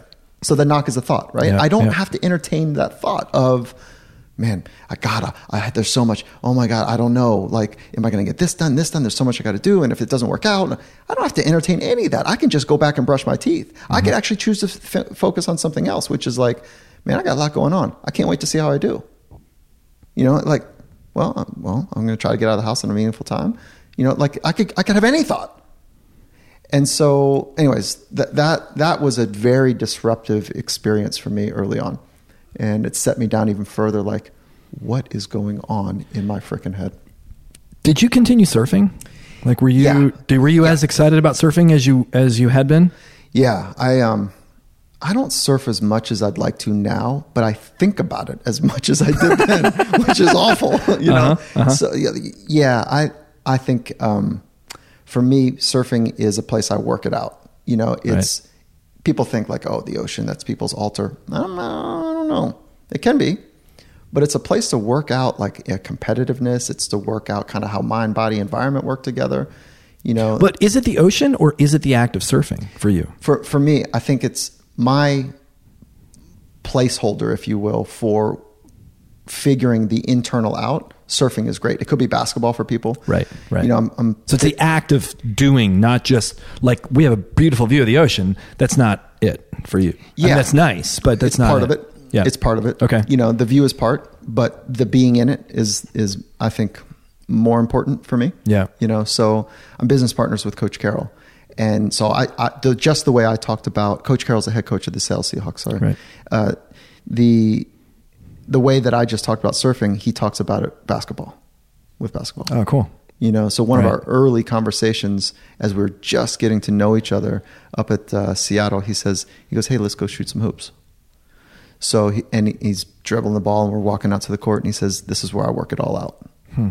You know, it was cool. That's cool. Yeah, yeah, same that's thing. cool. Yeah, and I hope everyone has that kind of thing. Right. Like, where do you work it out? That's a good question. I, I um, it's a good question. I mean, I think for me, I always said that I glummed onto adventure racing because I had kind of ADD and I could do a lot of stuff. So I think for me, it's more the physical act of doing something where I have to be focused. So, you know, like I've recently taken up unicycling. I taught myself to unicycle in the last three months and somehow I can do it. it it's one of the most, it's one of the hardest things I've ever done and most frustrating. Really? And, um, but now I'm able to, the other day I made it around my block twice. I only, f- I fell probably, I came down off the unicycle probably five or six times, but, um, it's, it's incredibly hard. And that's I would imagine- after like a lot of a lot of falling, falling, falling, falling, falling. You know, hours going by where spend not even a half second up without holding on to a you know fence post. Because I imagine you've got good balance. Yeah, but not for unicycling. No, yeah. what, what, what, what about slacklining? Yeah, I've done that too. I you know I I didn't that glum- hard for you? It's hard. It's hard. Like the, there's a wobble factor. You know that. That's why I was um, wondering if there's something similar between those two. Well, no, for me, no. I, I, I mean, you know, you would think that I'd be maybe a little bit better at picking up unicycling, and maybe I am a little bit better at picking up unicycling than the average person because of all the stuff, the variety of stuff that I've done in my life. But it certainly didn't seem that way in the first month I was doing it. Like, I mean, it, it, over and over of failure. In fact, I started to try to, to pick up the skill kind of on a whim. I, I saw a buddy of mine, Ronnie Teasdale, who was uh, unicycling all over the place, and I sent him a quick Instagram. I'm like, dude, how do you, if you wanted to do this, how would you do it? I wasn't really even thinking like I wanted to do this. And he goes, he sent me a reply. He goes, I got a unicycle hanging up in my office. You want, you want to come grab it? I'm like, shit, he just called me out. I'm like, Don't okay. that? And that was a year, that was about a year and a half ago. I started doing it. I practiced every day for probably three weeks and I only got a little bit better. And I What, what did you realize about like your thinking when you first started? If you go back to the first time you're getting on it, Mm-hmm. what what were your thought patterns? Well, it, before I ever got on one, I thought there's so many people I know that can do this. It couldn't. How hard could this really be? You know, like I remember very viscerally having that thought. I almost, in fact, I've never put a helmet on unicycling, which is bizarre to a lot of people. But as you become better at unicycling, you realize not better. As you spend, if you spend ten minutes on a unicycle, as long as you have something to grab onto, when you fall on a unicycle, the bike moves. You you don't fall down, and so you. I've never, uh, maybe three or four times landed, not landed on my feet. And so, So- it's so, but but my my initial thought was this couldn't be that hard, and then the first time I got on it, I was like, uh oh, my world is. I'm in a completely different universe. Okay, so this is this is a really cool part of I, I think a part of the inner experience. Let I start optimistic. Some people start pessimistic and they never Right. really get past it. Right. Okay. I don't. By the way, I don't know a world class tip of the arrow, best of the world, half percenter that isn't fundamentally optimistic. Yeah, I'm totally optimistic. Right. My Like- wife, my wife is is ad, ad nauseum telling me, "Jesus Christ, can't you sometimes see the glass is half empty?" Like, no, it really Yeah. never is. Just- But so think about it, the best in the world. Why would they have a thought pattern that says the future ain't going to work? Why would you have that thought pattern? Of course, you would think that the future is going to be bright. Yeah. That's why Yeah. you're going to chip in, and chipping in is required. Right. And what's required when you chip in is the exposure to failure, coming up short, not having enough. Right. Publicly, oftentimes. Right. And so why why think why you can't hedge your bets yeah, right. and be the best in the world, Right. or or more importantly, your best. right. Isn't that a cool thought? yeah. You cannot hold back and think that you're going to ever find your best. So a big part of my fascination of the human experience is on the razor's edge. Mm-hmm. That's where we work out some stuff. For me, surfing on the razor's edge, right? And Mm-hmm. it's your razor's It's edge. my It's- razor's You're edge. not Kelly Slater. No, no you right. Yeah, my razor's edge out there. And by the way, you can't tell. So I love surfing. You can't go tell the boys on the surf tour that you surf. I've got that experience. What do you mean? So I, you know, like I, I've, it was awesome. Like a little kid growing up, wanting to potentially maybe be a pro surfer. Now I get to work with the best surfers. Uh-huh. Yeah, in the world. right, right. And they're like, "Oh, Mike, you surf?" And I was like, "Yeah." Bad idea. Just like what was I thinking? Like what? Come on. Jesus. So they're like, "Oh, let's go surfing." I said, "Oh, wait a minute. Yeah. okay, yeah. Oh my god, this Let's go snowboarding, Yeah, right, but yeah. you know, like, come on. yeah, Jesus." So, so anyways, I've got fun stories there, and um, What happened? I mean, what? you know, so I, I this was through Red Bull that I met a lot of Uh-huh. The guys, and um, and so And they're super. By the way, these extreme athletes are incredibly generous, fun, awesome people. I mean, my experience has been I've never really. I mean, sure, there's ego, but once you crack, once you're willing to go up to someone and get the nerve to, you know, go introduce yourself and talk to them, they're incredibly awesome people. Well, you know, I think that many of them there are, you know, most. They're would I'm sure they're exceptions. Yes, yeah, Yeah, right. yeah, but yeah. you would say mo- most. Most, yeah, I- most. I, don't. Yeah. So most have faced death, Mm-hmm. and um, they have lost greatly. Other people, Yep, you know, yep. they've gone through tough times, injury, self-induced sometimes, whatever. Like, so there's consequences, environments of consequence people experience consequences. And when you experience consequences, it snaps you into the fragility of life. Right, And you right. can embrace the fragility of life. And when you can embrace the fragility of life, you see more deeply other people's experience. If you're if you've transcended the ego, the me, the look at me, I've got my hat on, I've got my swag on. Like that's a young version of the alpha competitor. Yep. That's not the that's not the alpha competitor that's the wise man or wise woman. And so that next level is is they they just really understand how fragile life is, and there's a there's a great tone to their relationships. Right. So that's exactly. I'm nodding my head, going, "Yeah, it's great there." So my work with the, many of these guys is like getting onto the razor's edge. Mm-hmm. So you don't have to do it physically. The razor's edge is not just physical. Right. Right. It's always available to us in an emotional way as well. Vulnerability. Mm-hmm. So being vulnerable takes incredible courage, in, because Right. you can be really hurt. right. And so so that's available to all of us. You know, if if you're if you don't have limbs and you don't have a heart capacity and if you don't have a technical skill, you know, that you have to or that you get to do because of whatever reasons, emotional vulnerability is available and you can practice getting on the razor's edge that way. So my work with these guys is to help them get on the razor's edge and but not in their Not in their amp- sport. not, right not in the amphitheater they're most comfortable in in Yeah. other amphitheaters and so we talk about heavy things and we do things that expose weaknesses and amplify strengths and like So I'm, and- di- I'm wait. I'm kind of disappointed. I'm looking at the picture of Felix in the background, and I'm thinking, wow, kinda you didn't. So you didn't. You didn't go up and jump with him. You Yeah, didn't. I- you didn't. You didn't. Come No, on. i know but they didn't they didn't customize another suit for me Jesus, I know. I thought, and I th- here I thought you were like the world class guy that works with all the guy doing their stuff. You know, No, come no. on. I- no I- you know it was like i don't know xx millions of dollars to do the jump so Yeah, no, right? Of Yeah. course. and and I Of did- course, I- joking. yeah, my hand was almost half raised, but not Right. really. No one could see it. What- Yeah, God. yeah. What he did was Insanity. super incredible. Yeah. super incredible. So, anyways, the, the boys take me out there. So they're like, "Okay, Gervais, you push us on the razor's edge." Okay. So I'm in Hawaii on the North Shore. Oh God. You want to go surfing, Mike? Uh, damn. yes, I Are do. you I are really you big do. wave? I mean, like what's No. what's the big stuff you? No, I mean, there's an imaginary line, double overhead for me, like waves that are 12 foot or bigger. It's like, it's all business. Right, you know, right, like, right.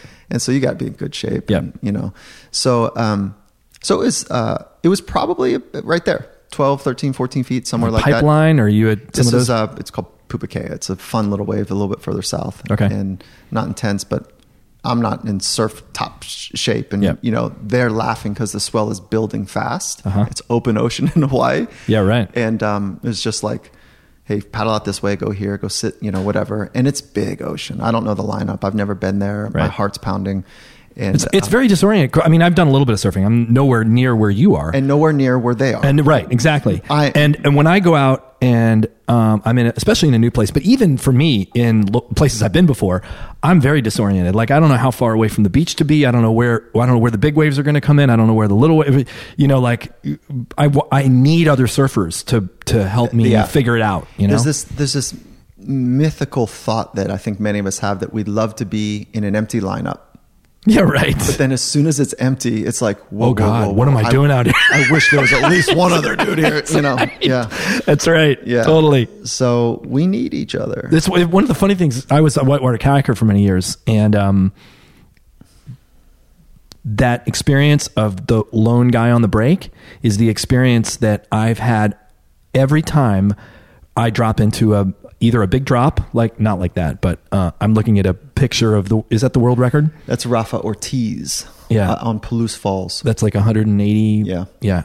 Um, I mean, look up in Washington. Look at that. It's just, I mean, I've done drops that a big drop for me ended about here. yeah, you is know, which is like- about an eight, a sixteenth of the way down, maybe Yeah, twentieth of the way Like down. twelve feet. It- yeah, I mean, I would do twelve feet. feeters pretty easily. Yeah. but like, I think the biggest I ever did was like twenty five feet. Twenty-five. It was, that, was, that was huge for me. Yeah, come on. And uh, but but uh, I was going to say every time I drop into any kind of a rapid class four, class three, class two, that you see this line, the other people that were in front of you that you were following disappear, and you are on your own. You are you are in your boat on your own. You're trapped in this little you know eight foot long hull, and it's make it or not. Yeah, those are moments that really amplify our inner mind, uh, not inner mind, our inner experience. Those are the moments when we're on the razor's edge, about to get to the razor's edge. That's what I was asking. The razor's edge of getting on that thing. Yep. So you're Yep. optimistic. Back Yep. back to you, right? You're Yeah, right. optimistic, and then I think this is what happens for folks is that we get feedback that we don't have it.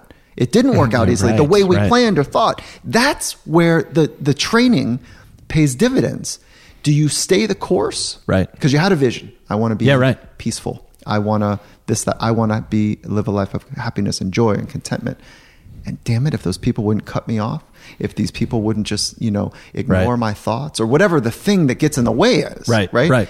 Do we have the conditioning of our mind to stay the course when it doesn't go the way we think it should go? Right. And the truth is, we never know exactly how it's going to go. So it's much easier to have a mind that is very nimble and strong. And if we can get the, the balance of those two together, we can, just like the strongest, oldest trees in the world, deep roots, and they sway at the top so they can adjust to the weathers of the world. You know, doing that inner work is, is pretty simple mm-hmm. to, to, for me to say, but hard to do. Yeah. Do you have a philosophy? Do you train that philosophy? And a philosophy is a set of principles, mm-hmm. a guiding set of principles for your life so that you can line up your thoughts, your words, and your actions mm-hmm. in any environment. And then can you train the mental skills so that you can adjust and stay the course when it's hard? Right. That's it. And so that sounds easy, doesn't it? It's taken me a lifetime to figure out, really. Well, I mean, I know that it's not, so I don't know if it sounds. It doesn't sound easy to me. Yeah. Well, you know, in fairness, y- you've spent a lot of time on the razor's edge. Right. You know, you know what it's like to be, I don't know, eight hours into something Right. when your heart is at 91% max capacity and, you know, and you've and you're only you've only scratched the surface. you know, Right. and it's like, Just go go go. Yeah. What am I doing? Right. So that thought, what am I doing this for? It's got to be really clear. Right.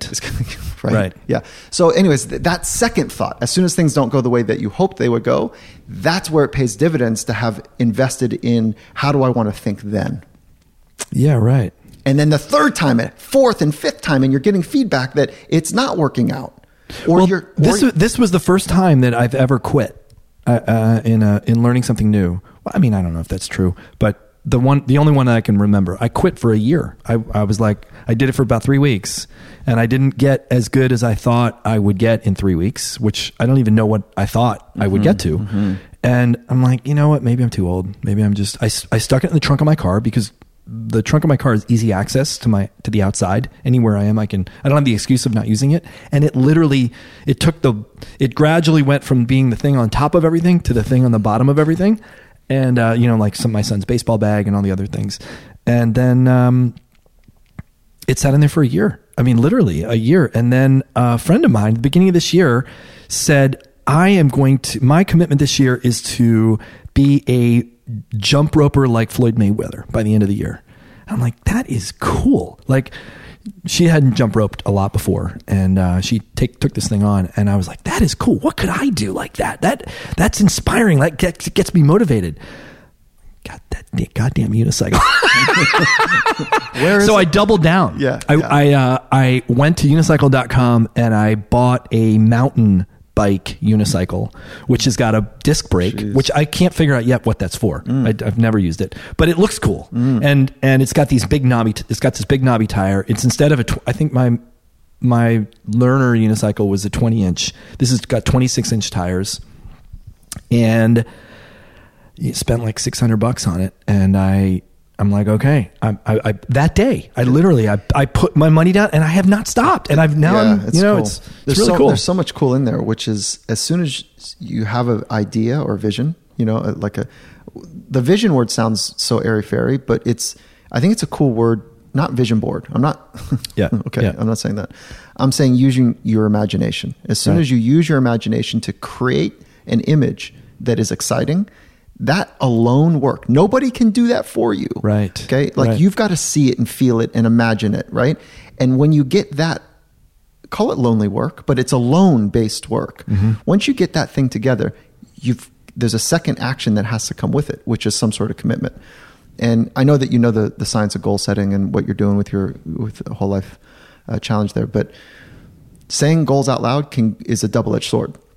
You can go both ways. There is some science that says no, no, no, say it out loud, right? Because you back yourself into a corner.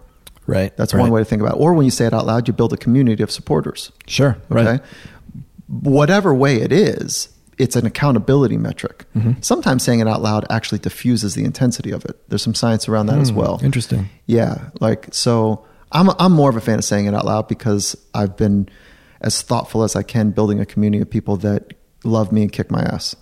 You know, Right, and get right. both support and challenges the two technical terms. is saying it out loud similar to being willing to do it and fail publicly Yeah, no, I, I think I, don't, I think that that's a different component. okay Yeah, so saying it out loud f- intensifies the accountability metric. Okay. Okay. But what you did is that you're saying it out loud. Was you uh, double down again? Is you put money. So there's a little bit of a financial pain. So Right. money for most people is a um, precious commodity. Right. It's not unlimited. You know, so you're going to actually pull in, have a little bit of pain of a precious commodity. You had to work for it, unless you're trust fund stuff. You know, Right, which right. that we know there's tra- challenges. so for some people that doesn't that wouldn't work the, the money part wouldn't matter well, there's a threshold. okay Yeah, and so sometimes folks will come in and want to do some work with me, and they just signed. I I get um, third contract folks often, so that's ridiculous dollars. what does that mean third, contract contract. So first contract, it's like okay, I got paid. You know, and we're talking like uh, it, it varies across sport, but let's say ten to twenty million dollars a year. I'm Uh-huh. like wow, oh, I made it and it's like three, three, four years. Right, You know, like right. wow, depending on sport. Second contract is like, oh, it's better. You get a third contract, and it's more, and it's not on the downward side, and so it's still an ascending contract. Right. Holy moly, what these guys are cracking. Right. And so, um, so, but it changes things. Hmm. It's a different level of expectation and pressure. It changes things for people, and so it also changes their ex- uh, others people's expectations of them. in a, in a good way or- sometimes good, sometimes bad. Okay. Yeah. And one of the hardest things that many people have is their relationships with other people when they are fundamentally different from a financial standpoint. right You know, right like- right You know, and that that's an easy storyline to f- figure out. Yeah. You know, it, it makes people very uncomfortable when others around them are more successful. Right. Unless you really, really love them and are genuinely happy for them, Mm-hmm. and you are, by default, you are not self-consumed with with that you that you're making 200x less. right 10x less, Right. 2x less, Right. You know, whatever, right? Imagine people that make so most people that you know probably make somewhere similar to your financial earnings or your Right. family's financial Right. earnings, Right. Right? There's a comfort level there. And if you think about that, that's maybe okay, but maybe maybe we also need to be around people if money's important that you want to be around people that have a better understanding of money or have you know changed the way that they think about money uh, for the for the better. Anyways, my point is there's a threshold for everybody. Yeah, right, If it's right. if it's six hundred bucks for you, it might be six hundred thousand donation if they Yep, don't yep. commit to their thing. And your business is actually built on that. Right. It's better for you to charge more. yes Right. And Yep. and you're like, yes, yes, yes, yes. Well, and we, I mean, that's really all. That's really the only leverage we have. Yeah. You know, unless unless somebody's willing to do the other things on their own, we we have no leverage. In fact, I was just having a conversation with a friend of mine um, about coupon codes and why we got out of the business very early on around coupon codes and not giving them away. I, I you know, I have a lot of friends that I could have easily seeded the whole life challenge with with coupon codes. But what we found very early on, we we had one challenge where almost everything went wrong, like technically. We had all these issues, and anybody that was in that challenge, we invited back for free. Mm, cool. And well, Of course. it was cool. Yeah. And what we saw, wh- wh- which was this wasn't wasn't an intention. It was a fun experiment. What we saw was the drop off rate in the one that everybody came back in for free was it plummeted. Like people's engagement just there was no skin in the game. They had no they had no commitment or investment. That yeah, they got it for free. And so it it it reinforced our thought that you know, hey, we should really minimize free free codes for this thing. If somebody wants to experiment, okay, great. They're the CEO of a company. They're investigating for their hundred employees or their thousand employees. Great, bring your C team in and play for free. But the chances are that the results that they're going to get are are are are stunted, are blunt, are blunt, blunt, blunted, stunted, both. Yeah, I can, I, I can nod my head. Yeah. yes, yes. And, well, the psychology is pretty clear about that. Yeah. You give someone something for free or, or ask them to pay $5. The people that pay $5 have a um, deeper appreciation for the same exact product. Right. Same for appreciation for beauty. You tell people that we're going to spend some money and get dressed up, even if you get a free ticket. Okay. Um, but it's the preparation for beauty, and we're going to go to the opera. We're going to go to a violinist or you know a, a pianist and, and watch this amazing um, act of art. And you take that same celloist or violinist or pianist. Let's do violinist because this was the actual experiment. And you put them in ragged clothes, and you're in in a different mindset. You're not in your bow tie or your formal gear and you're coming out of the subway. The violinist is in, in sitting on a um, milk There's crate. a video Yeah. with this. It's Mhm. um it's a who, good social experiment. who is it? It's um One of the world's is best. It Itzhak Perlman or I don't know, some famous violinist. Yeah, And nobody's nobody even stops. some Philip Flip Nichols. Yeah, right. right. and it's the best artist in the world. So, Right. and that's not a knock on humans. That's that's an important concept to embrace. That we need to prepare ourselves for art, and we need to prepare ourselves to do work to change. And so, part of the preparation is sharing a and deeping into uh, reaching into our pocket and making a financial commitment. Mm-hmm. You know, that's part of it. There's other ways to do it. There's other, you know, you can make a donations. You can do other things. Right, But right. I, I'm, on, I'm I'm about that business model for sure. The psychology of that is right. Right, right. Yeah, yeah. You guys are doing a great job there. Let's take a quick break. Was there something in this podcast you've heard up until now that you think someone else in your life would benefit from hearing or understanding or learning? If so, please do me a favor, do our community a favor, do the guest a favor, and forward the link to the podcast to your friend. This podcast, the Andy Petranek podcast, lives and breathes based on your willingness to share it with other people. It's the only way we grow. Uh, if you're super stoked about a particular episode or the podcast in general, another way you can help to grow it is to leave a review in iTunes. You can click, you can't click the link, you have to type the link bit.ly, bit.ly forward slash Andy Petranek podcast. It'll open up iTunes and you have to navigate your way to the review section and you can leave and write a review. So please do that for the sake of the community, for the sake of my guests, and for the sake of the show itself. I really, really appreciate it. Thanks, and now let's get back to the show. We both promised that we would get back to that thought from way back, uh, however long ago, an hour ago, about habit change and whether it's an action first or a thought first. It just popped into my head during that break. Um, okay, I'm back there. Cool. What's the answer?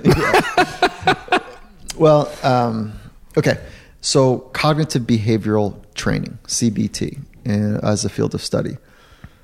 Rational emotive therapy or training, another field of study. And these are both kind of technical, nerdy terms in the field of psychology.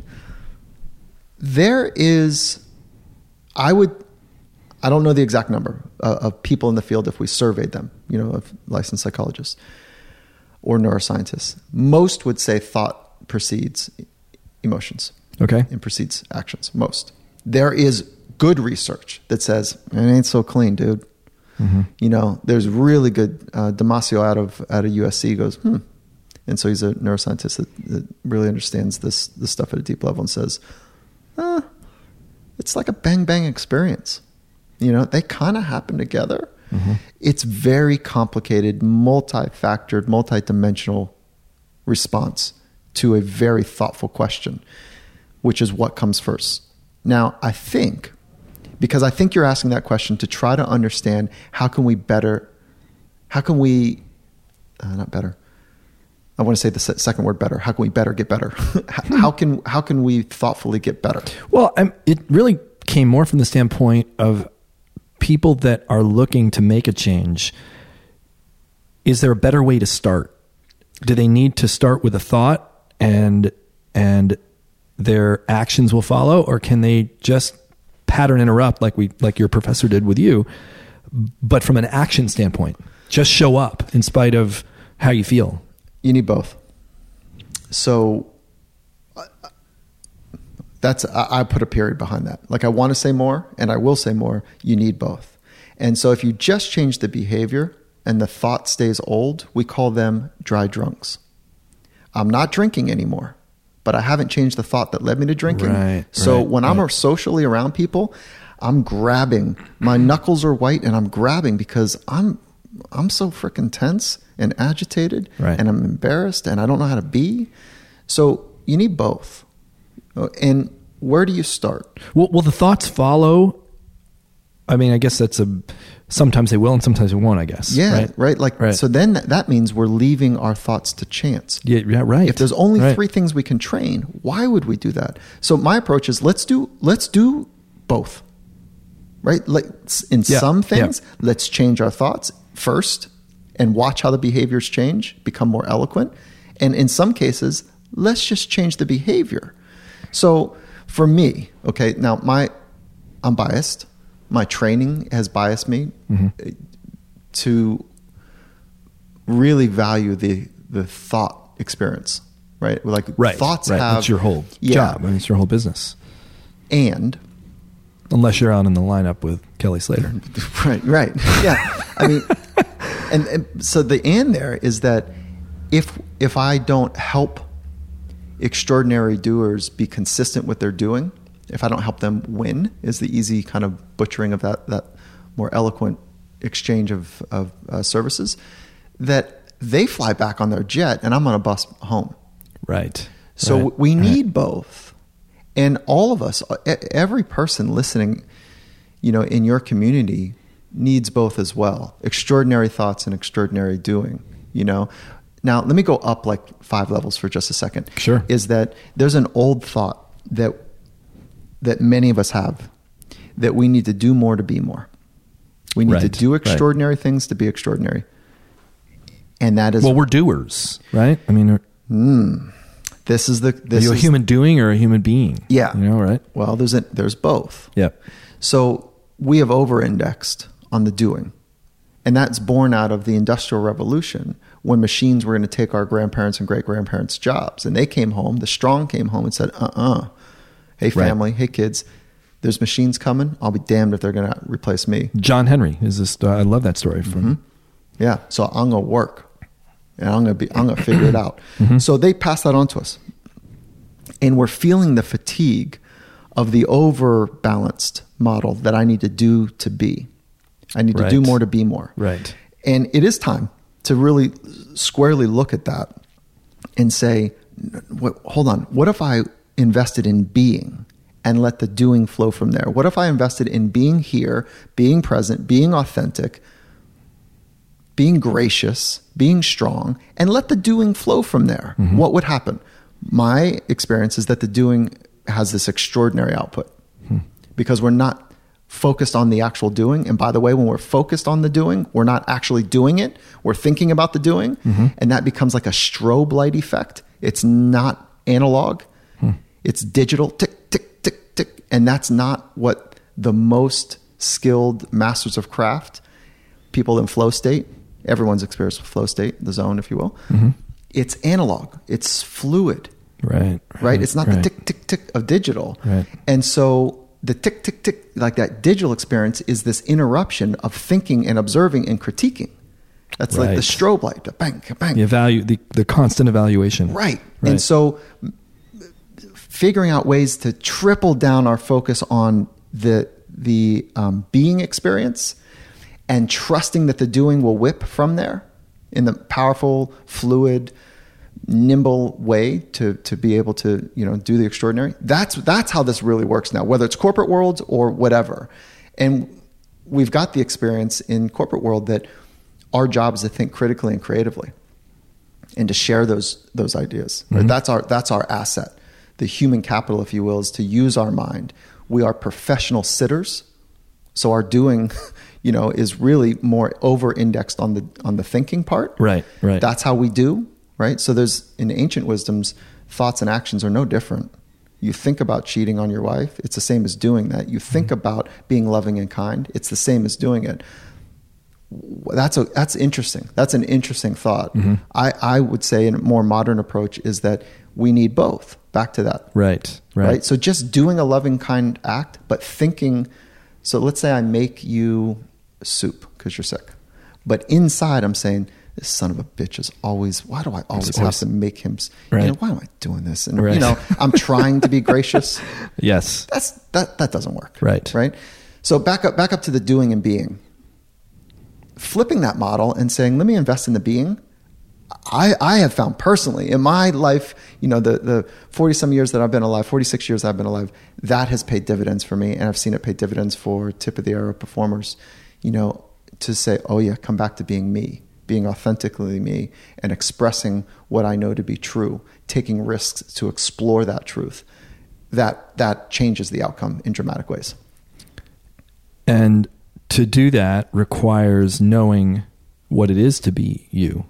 That's right. Which goes back to what you were saying about your values, the thinking, your, uh, philosophy, your philosophy, your personal philosophy. Yeah, and then so we would suggest that the most extraordinary doers in the world, go back to this thought now, were really clear about who they were. Mm-hmm. And they that's the philosophy, that's the being part. And what does that mean? They were able to have very deep clarity about their philosophy and their purpose or mission. Let's think of Helen Keller. Let's think of Martin Luther King Jr. Let's do mm-hmm. Martin Luther Dr. King for mm-hmm. just a moment. What do he stand for? Humanity, uh, equality. Yeah, easy, right? right. That, that, you don't right. have to work too hard for that, right? No, like, right. You know, because he lined up his thoughts and his words and actions in right. every environment, likely got him killed. Right. Okay. Right. Now you take that, and there was a particular tone that he had about it, which was nonviolence, using nonviolence. Mm-hmm. Now let's go to uh, his one of his contemporaries, Malcolm X. What was he about? Equality. And that's all, that's what he thought about mm-hmm. most of the time. That's what his words were about. And that's what his actions are about. But he had a different tone to it. Right. Which is like, no, right. no, no, by any means necessary. Right. So there, there's a style to one's philosophy that is unique to you, hmm. that is unique to the person. The consistency of that style, the consistency of thoughts, words, and actions in any environment is the mark of a master, is the mark of somebody who has mastered the inner world and mastered their craft on the external world. But aren't there people who haven't necessarily spent the time that it takes to think through their philosophy and they are just doing it without even knowing it? Sure. I think most people, my experience is that most people, let's say uh, this happens over and over again, a room of 500 to 5,000 people. Hey, how many of you have a philosophy? About 20, 30% would raise their hand and then say, Great. How many of you could come up right now? One of you, I'm going to ask one of you, keep your hands up, to come up on stage and share your philosophy in 25 words or less. Hmm. About half mm-hmm. or more go that. down. Yep. Right. So yep. now we're down to, in, like, say, 10%, somewhere in there. Um, hands up. Say, Great. Um, seriously, one of you come up. Only the narcissist moves. Hmm. right? Right. Like most right. people, right? Like most people haven't done the work yet to say, this is my philosophy in life. Right. So we like to sharpen it just a little bit more and say, first pass, right, right, right, right, right, right, right, talk, talk, talk, talk, get clear. What is your 25 words or less? Mm-hmm. And all the words of your native tongue, what do you stand for? What are the principles you stand for? And then we sharpen it saying, could you get that out at knife point in a dark alley? Hmm. That's a razor's edge now. Right. Right. And so right. at knife point, what do you stand for? Imagine me. No, no, don't do that. That's weird. Imagine someone came up to you and it's pulling, pulling, yeah. Right. And, Let's and, even talk about a. Knife, yeah, a knife, to, a, a knife to your back and says, "Hey, I'm crazy, and I'm I'm going to gut people. I'm gutting people if they don't know what they stand for." right. I know. It's right, a right, twisted mind sometimes I live in. So, could I get it out? right, right. I think that's a cool moment, and that that was like born from this idea about what happens. I don't. This is not a belief system I have right now. That one day this is like a child's story, a child's version. I think, and this is me working it out in 2018 today. Mm-hmm. That a child's version of what happens after we die is that we're going to be met by at the pearly gates, as the story goes. And, you know, will I pass that test? Well, Right, like right. I don't, I don't, I don't think that's how it works. Right, You know, okay, right. so, so, but can I pass that test now in flesh? Do I, Right, a- right. Am, like, do do I know what I stand for? And Right. am I living That's with a great. conviction? That's a great question. Mm-hmm. Right. Yeah. So, And my, I mean, it's like I said. There's some people that are already doing it, and they just haven't spent time thinking about what it is they're doing. I, you know, I, I'm, I'm curious about that. What do you mean by that? Like, what is the image that you have there? Well, did you know you brought up Helen Keller? Did Helen Keller know what she stood for when she was doing what she was doing? Let's do Rosa Parks. Sure. Okay, It's Rosa great one. Parks. Yeah. Right. So she sat on she sat on the bus. She said, Right. "I'm not moving." right. What came first, the action or the thought? I don't know. How would you know? I think it has to be the thought for me, because so people are coming. So she's seen. Well, there's there's got to be some emotion that has built up over years of. She wouldn't just randomly do that. Right, Right. right, Yeah, that's that's my thought. Is that she's for she was sick and tired of having Yeah, to go yeah. to another seat. Yeah, right. She was tired of it. So that's a thought. Yeah, absolutely. And then when you when you link your thoughts and your emotions to facilitate actions that are meaningful to you, you got something now. But you, but you're not necessarily conscious that you've done that. Is I guess that's really what I'm driving at. Like you, you haven't necessarily done the conscious work that you would do, say, if you were working with you, or you were working with a coach, or you're working, you know, to to sit down and lay it out. Here are my things. I think that that's right.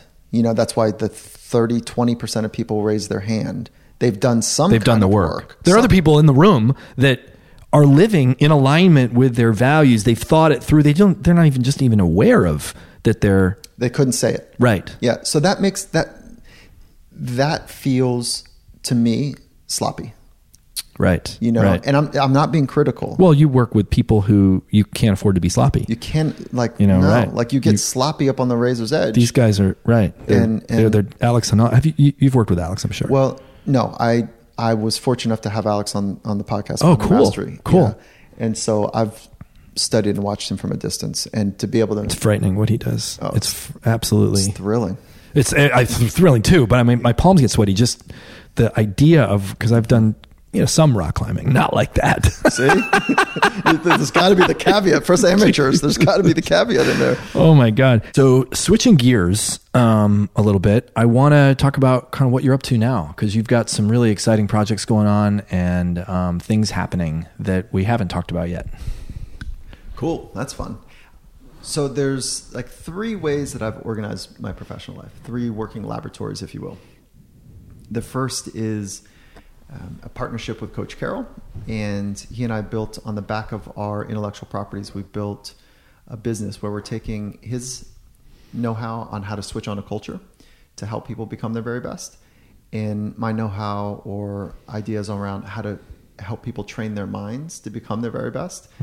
And we've taken basically it started like almost like a back of a napkin, you know, like the hmm. challenge that that he had for me was do you think or the question was do you think anyone outside of sport would be interested in what we're doing which is culture and mindset linking No, I don't think anybody else would be interested in that. Isn't it funny the questions we ask ourselves? but it was like at the mo- it was like this novel question like i don't yeah i think so 'Cause Maybe. so, yeah like because we're so in our world and so Right. so we wrote it down like what he does what i do what we did together and we shared those thoughts with microsoft and now, with your connection with Coach Carroll, you were were you hired at some point to work with the Seahawks, or Yeah. Uh, I was like, so my journey was into pro sports where, like, I started off on the wrong foot. Hired by the GM, back to that story. Yeah, right, And right. In hockey, right? Yet. Yeah, Yeah. hockey, and hadn't met the coach yet. And the coach was. did you even know that you could do something? I mean, uh, what you were? Had you worked with any sports people before, teams or anyone? No, I- Why'd they hire you?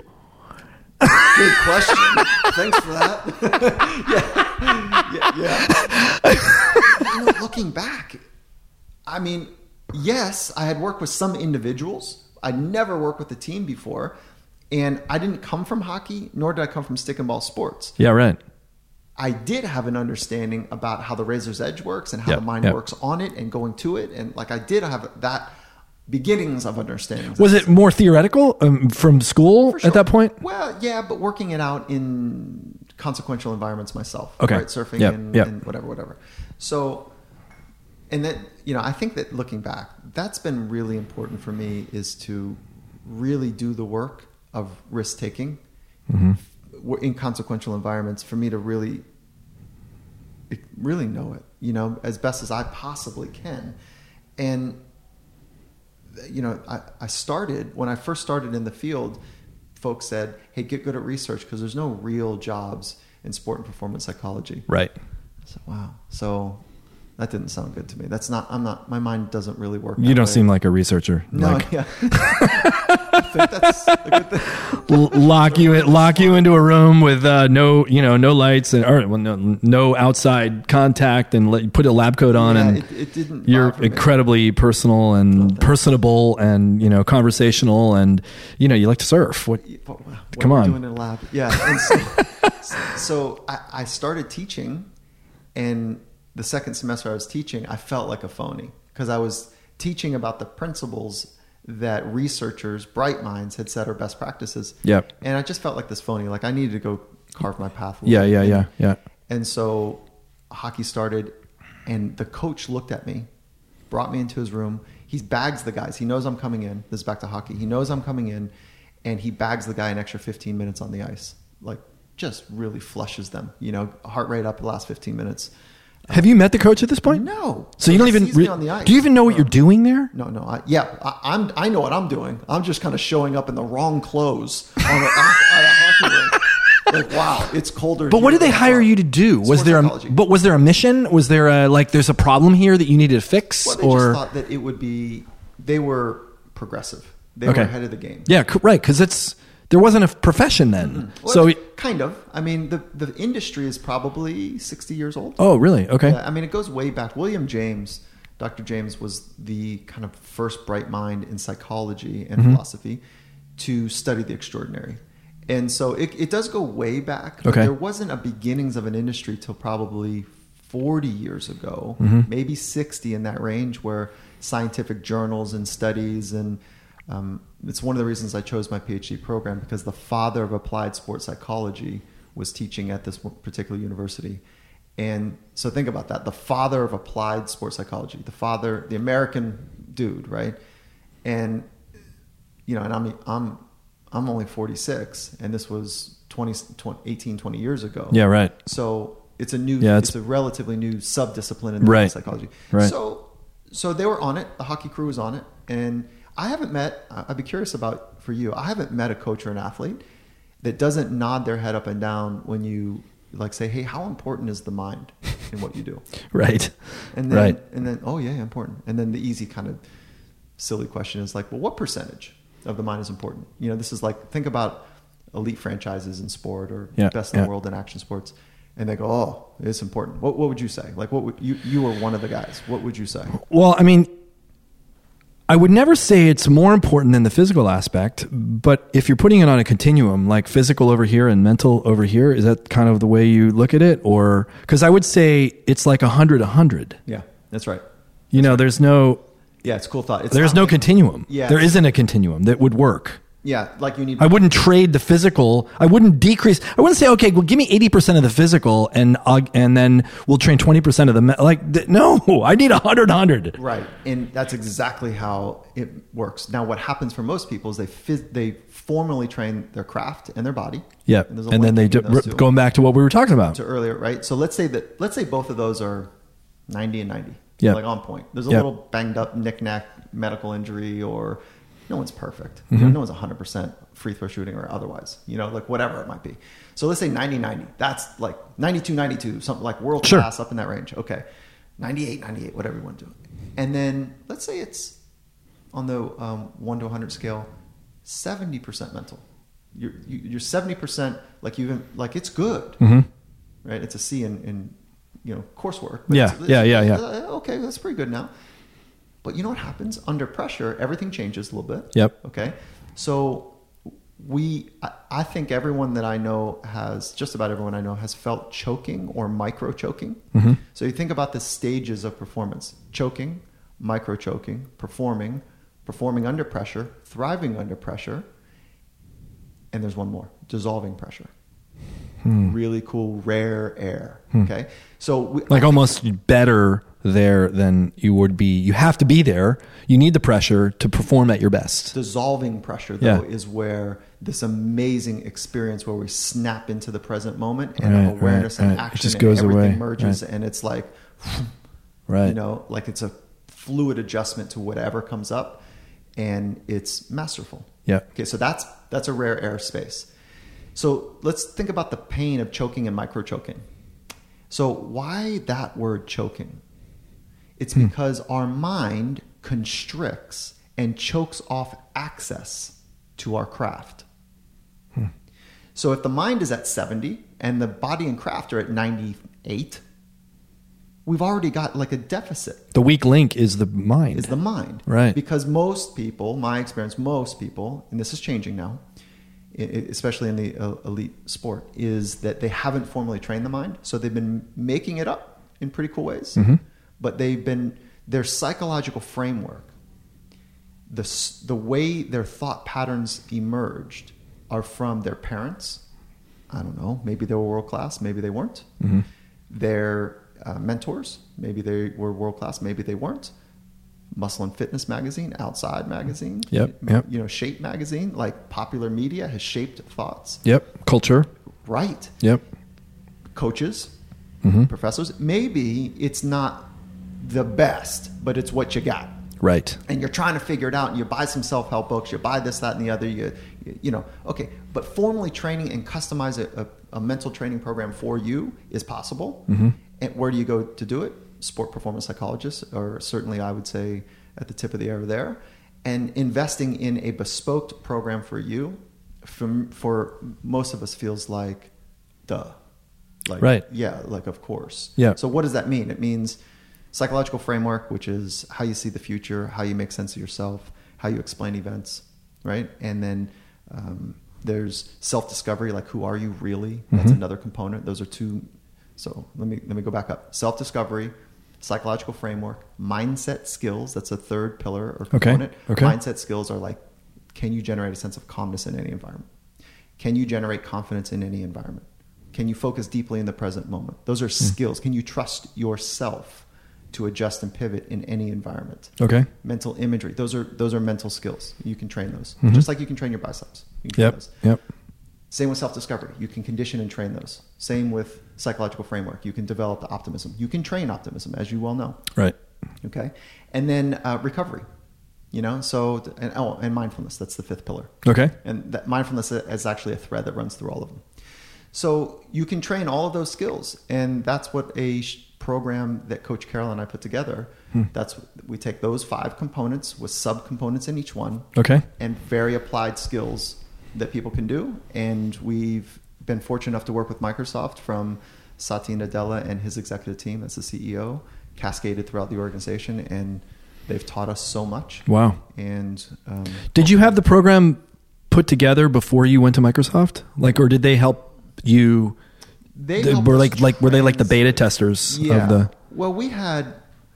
This is this, that's a good question because the mind doesn't change a, across domains. Like the same mental skills required to be a great chess player are many of the hmm. same mental skills required to do off-peak skiing. Right. You know, right. focus, Right. calm, confidence, optimism. You know, grit, which is passion, perseverance for long-term goals. Like all of that stuff is required independent of domain. So yes, we had a way. However, we didn't understand the subtleties and nuances of global corporate rhythms. Right. Right. So they helped us understand that. What a great teacher they are. Like that's a Hmm. massive, impressive, intelligent mammoth of a company with Yep, uh, you know 130 140,000 employees. Yep. And so Satya Nadella, the CEO, says, "Guys, this is great.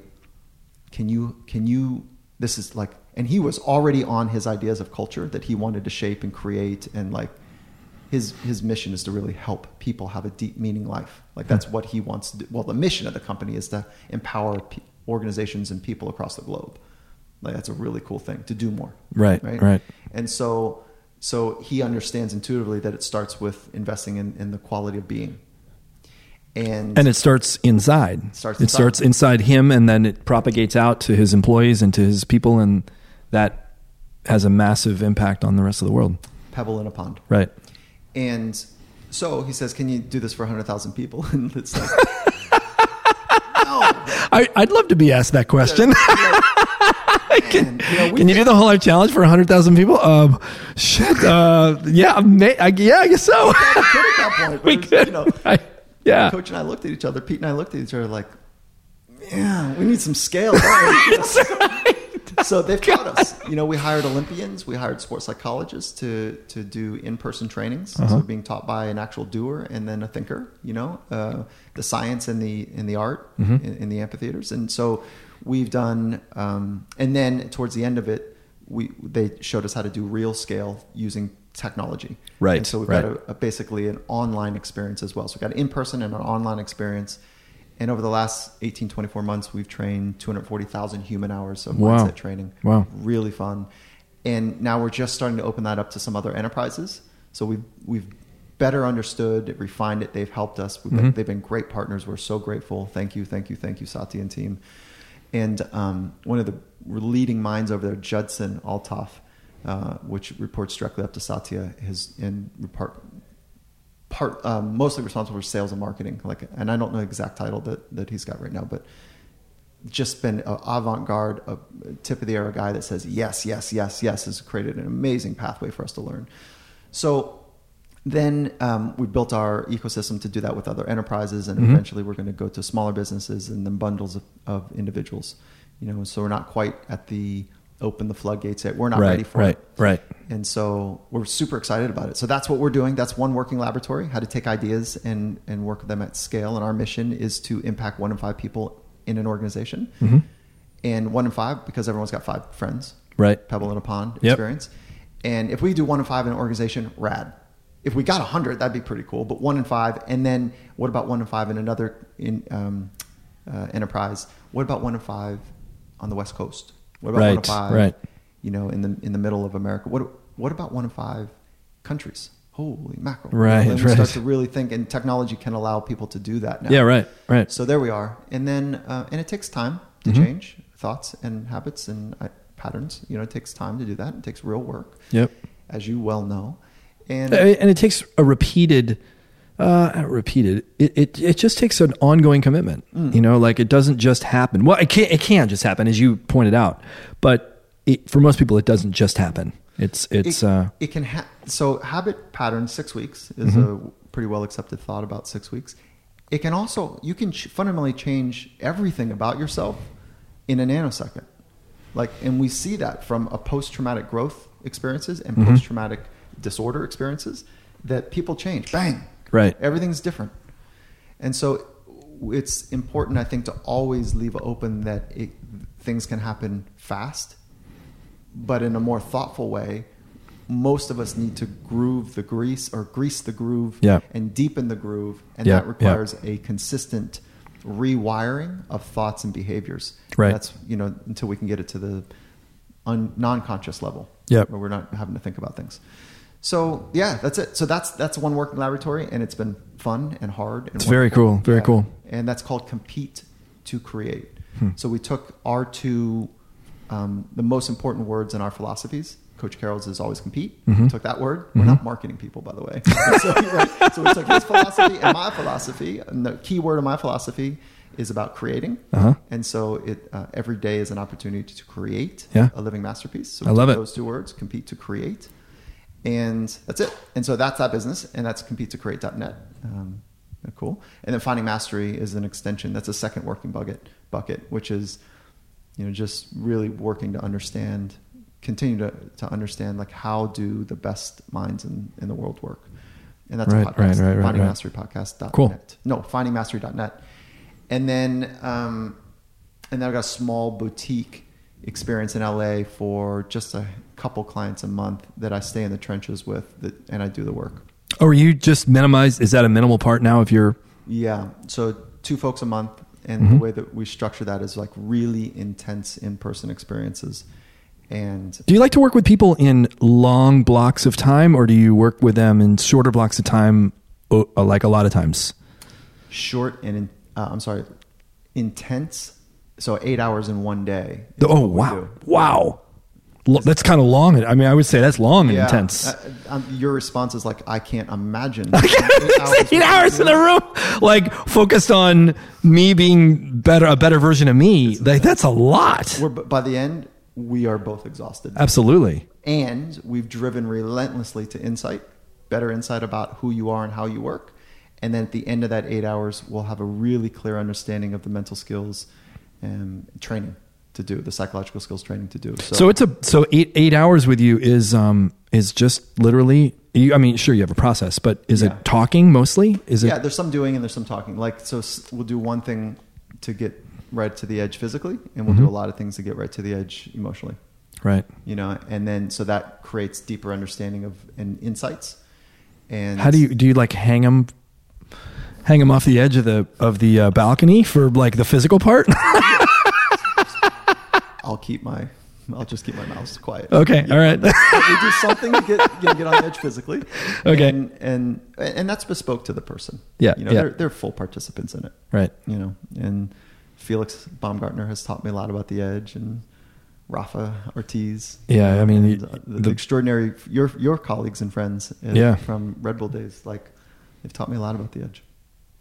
Yeah, I always it's funny because I always I never really considered myself uh that much of an edge because adventure racing isn't we used to call them the one two three one two three go sports you know one two three jump one two three huck one two three you know ready you know. And our sport was you know 24 hour days seven for seven days in a row. There was there was no one two three jump. It was like ready set go and people would just start walking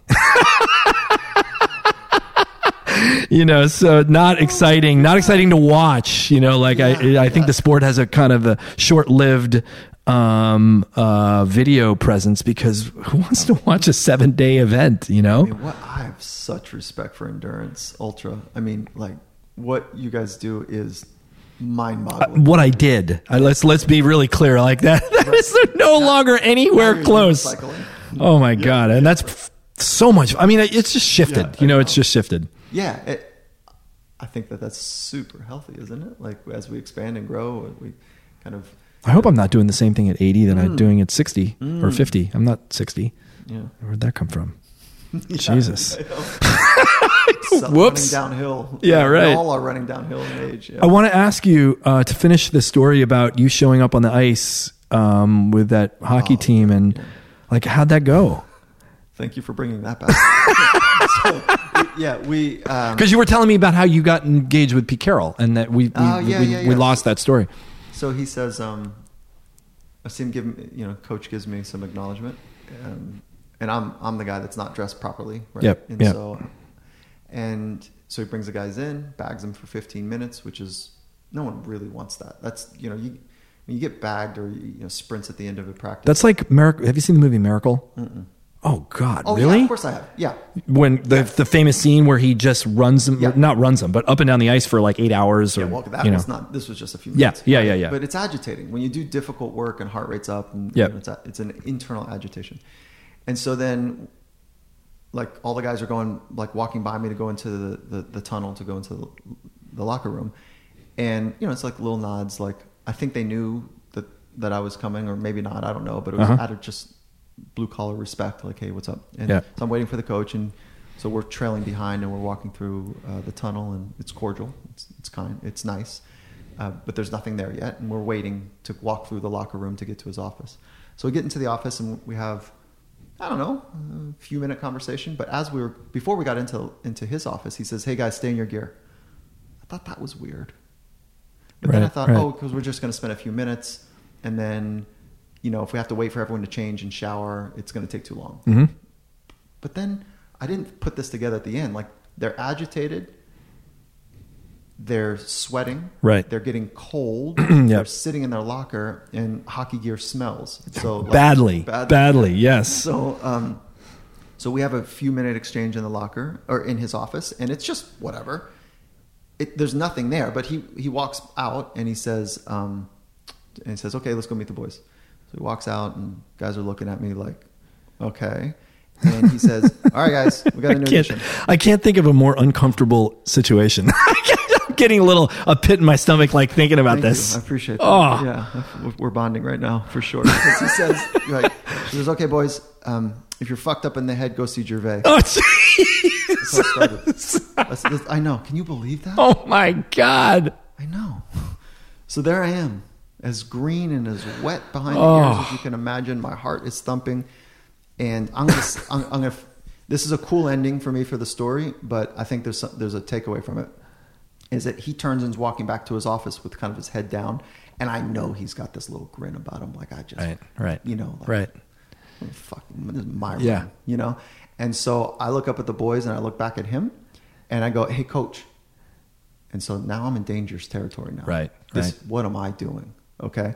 Now I grew up back to the kind of our first part of our story. I grew up not needing much. Mm-hmm. I was gonna perfectly fine with exploring the world with milk crates and a plywood table to surf the world. I don't need. Mm-hmm. Yeah, right. I don't need much. Right. And so I didn't. I I didn't come from money.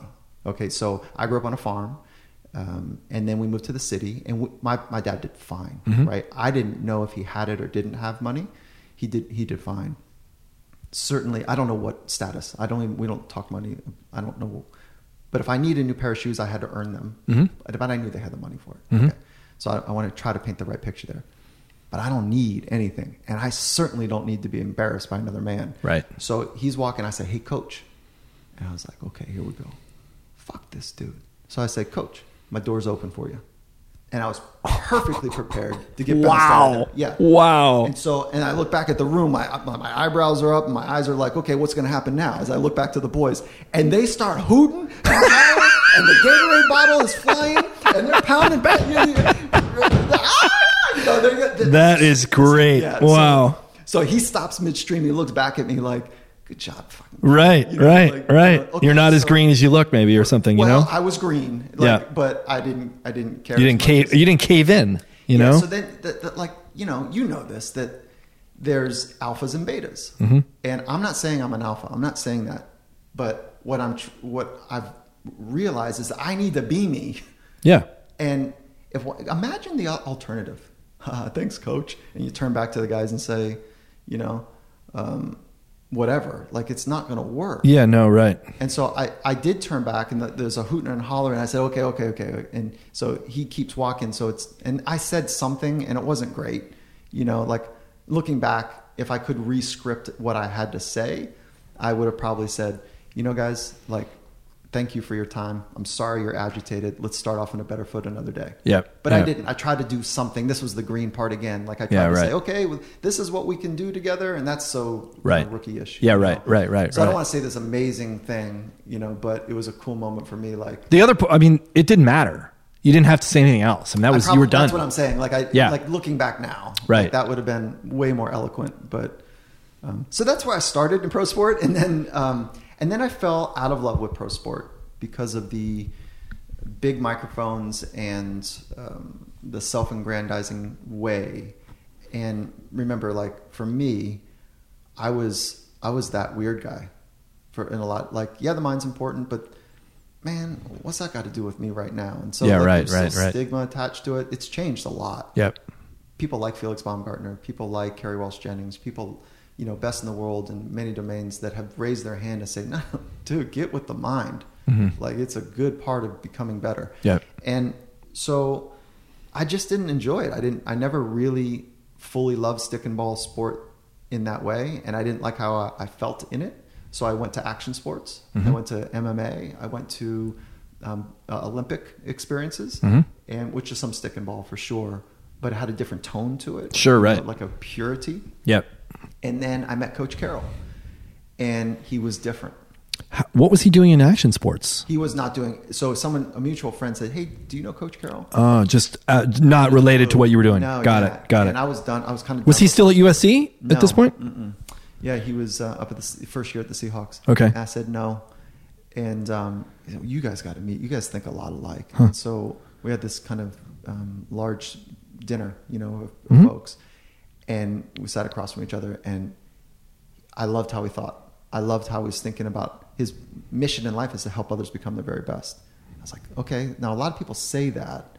I've heard that story before, but there was something different about it. And he says Yeah. at the end of it, you know, I'm, I'm thinking, damn, I'm done with pro sport. Like, this is cool to meet you though, because it gives me more, like, some hope. Yeah, right. Like that, that, you know, and so he says, just come up and see what we're doing, you know. And this wasn't like a sales pitch or anything. Was just Yeah. come up and see. Like, you'll, I think you'll really feel different. And it was fundamentally different. Hmm. And so, what is it now? Seven or eight years later. Wow. We've been working together um, almost since then. There was a little bit of lag time in like getting the, our schedules to line up. You know, his season. It was the second. Is the next year that I started spending. I can't imagine a head coach of a football team being having the time to do anything other than be the head coach of a football team. Like I, I don't really know much about the business, but Oh, yeah, uh, it seems overwhelming. Like and he is masterful at creating a culture where um, people are celebrated for who they are, and it's amazing. It, it just it really is fundamentally different than any other culture I've been in. And so he's got an advanced degree in psychology. oh really? Yeah. Wow. So he really understands it. Hmm.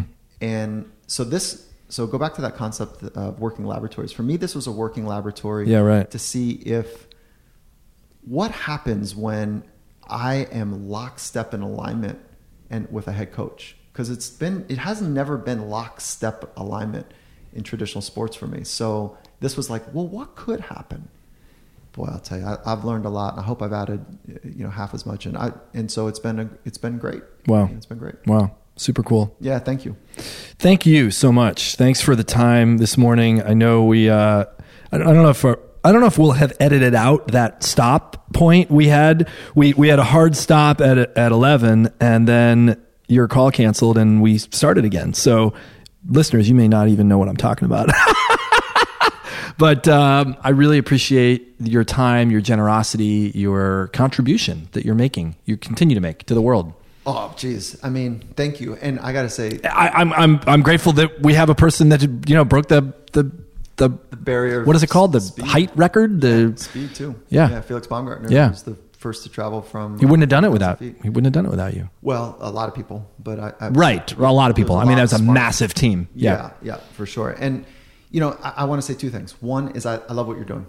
You know, I, I really you. and I, I'm not talking about the podcast. Like, Right, you know, I'm, I'm talking about like the the business that you're doing with the challenging people to be better, and um, really cool. And so the model, you know, and everything you're doing, I want to learn more because I know it. I, I've never been in it. Right. But I've seen what you've been doing from a distance, and congratulations to, Thank you, to make thank a you. dent in what you're doing. Really cool, and it's not easy. And the second is I love your laugh. thank you. yeah, the freedom that you got. Yes. I, I, you know, what's funny is, uh, uh, let's, when is this podcast going to come out? I'm not sure, but there, one of, we're, we're actually, okay, I'm not going to say what I was going to say because it's a surprise for this coming whole life challenge. Okay. But there are a lot of people that want my laugh to be a ringtone. You know, and, and I, yeah, I don't even know how to do that. I, I, I got to investigate that because, uh, um, someone in your community uh, has already so, done it. yeah, I, right. Somebody's going to listen to this right now and going to email me. Oh, I don't, you know, yeah. yeah Yes, that's a great one. So, yeah. So thanks for, thank thanks you. for your Thank spirit. you. Thank, this was a wonderfully easy conversation. Cool. And um, I wish you the best. Thank you. Hey, it's Andy, and thanks so much for listening. If you want to know more about what I'm learning each month, head over to andypetranek.com and subscribe to my monthly newsletter. If you were touched, moved, or inspired by anything you heard today, chances are someone else you know would be too. Please take a moment to think about who and send them a link to this episode. And if you're super stoked, please head over to iTunes to write a review. The best way to keep current on guests and episodes is to subscribe so that the latest one will automatically get delivered straight to your phone. The apps I use for this are Apple Podcasts, Overcast, or Pocket Casts. The Andy Petranek podcast is produced by our team Winslow Jenkins, Becca Borowski, and Ernie Hurtado. Big thanks to Nikki Grudidaria for the artwork. You can find all of our episodes, links, and complete show notes at wholelifechallenge.com forward slash podcast. I'm Andy Petranek. Thanks for listening.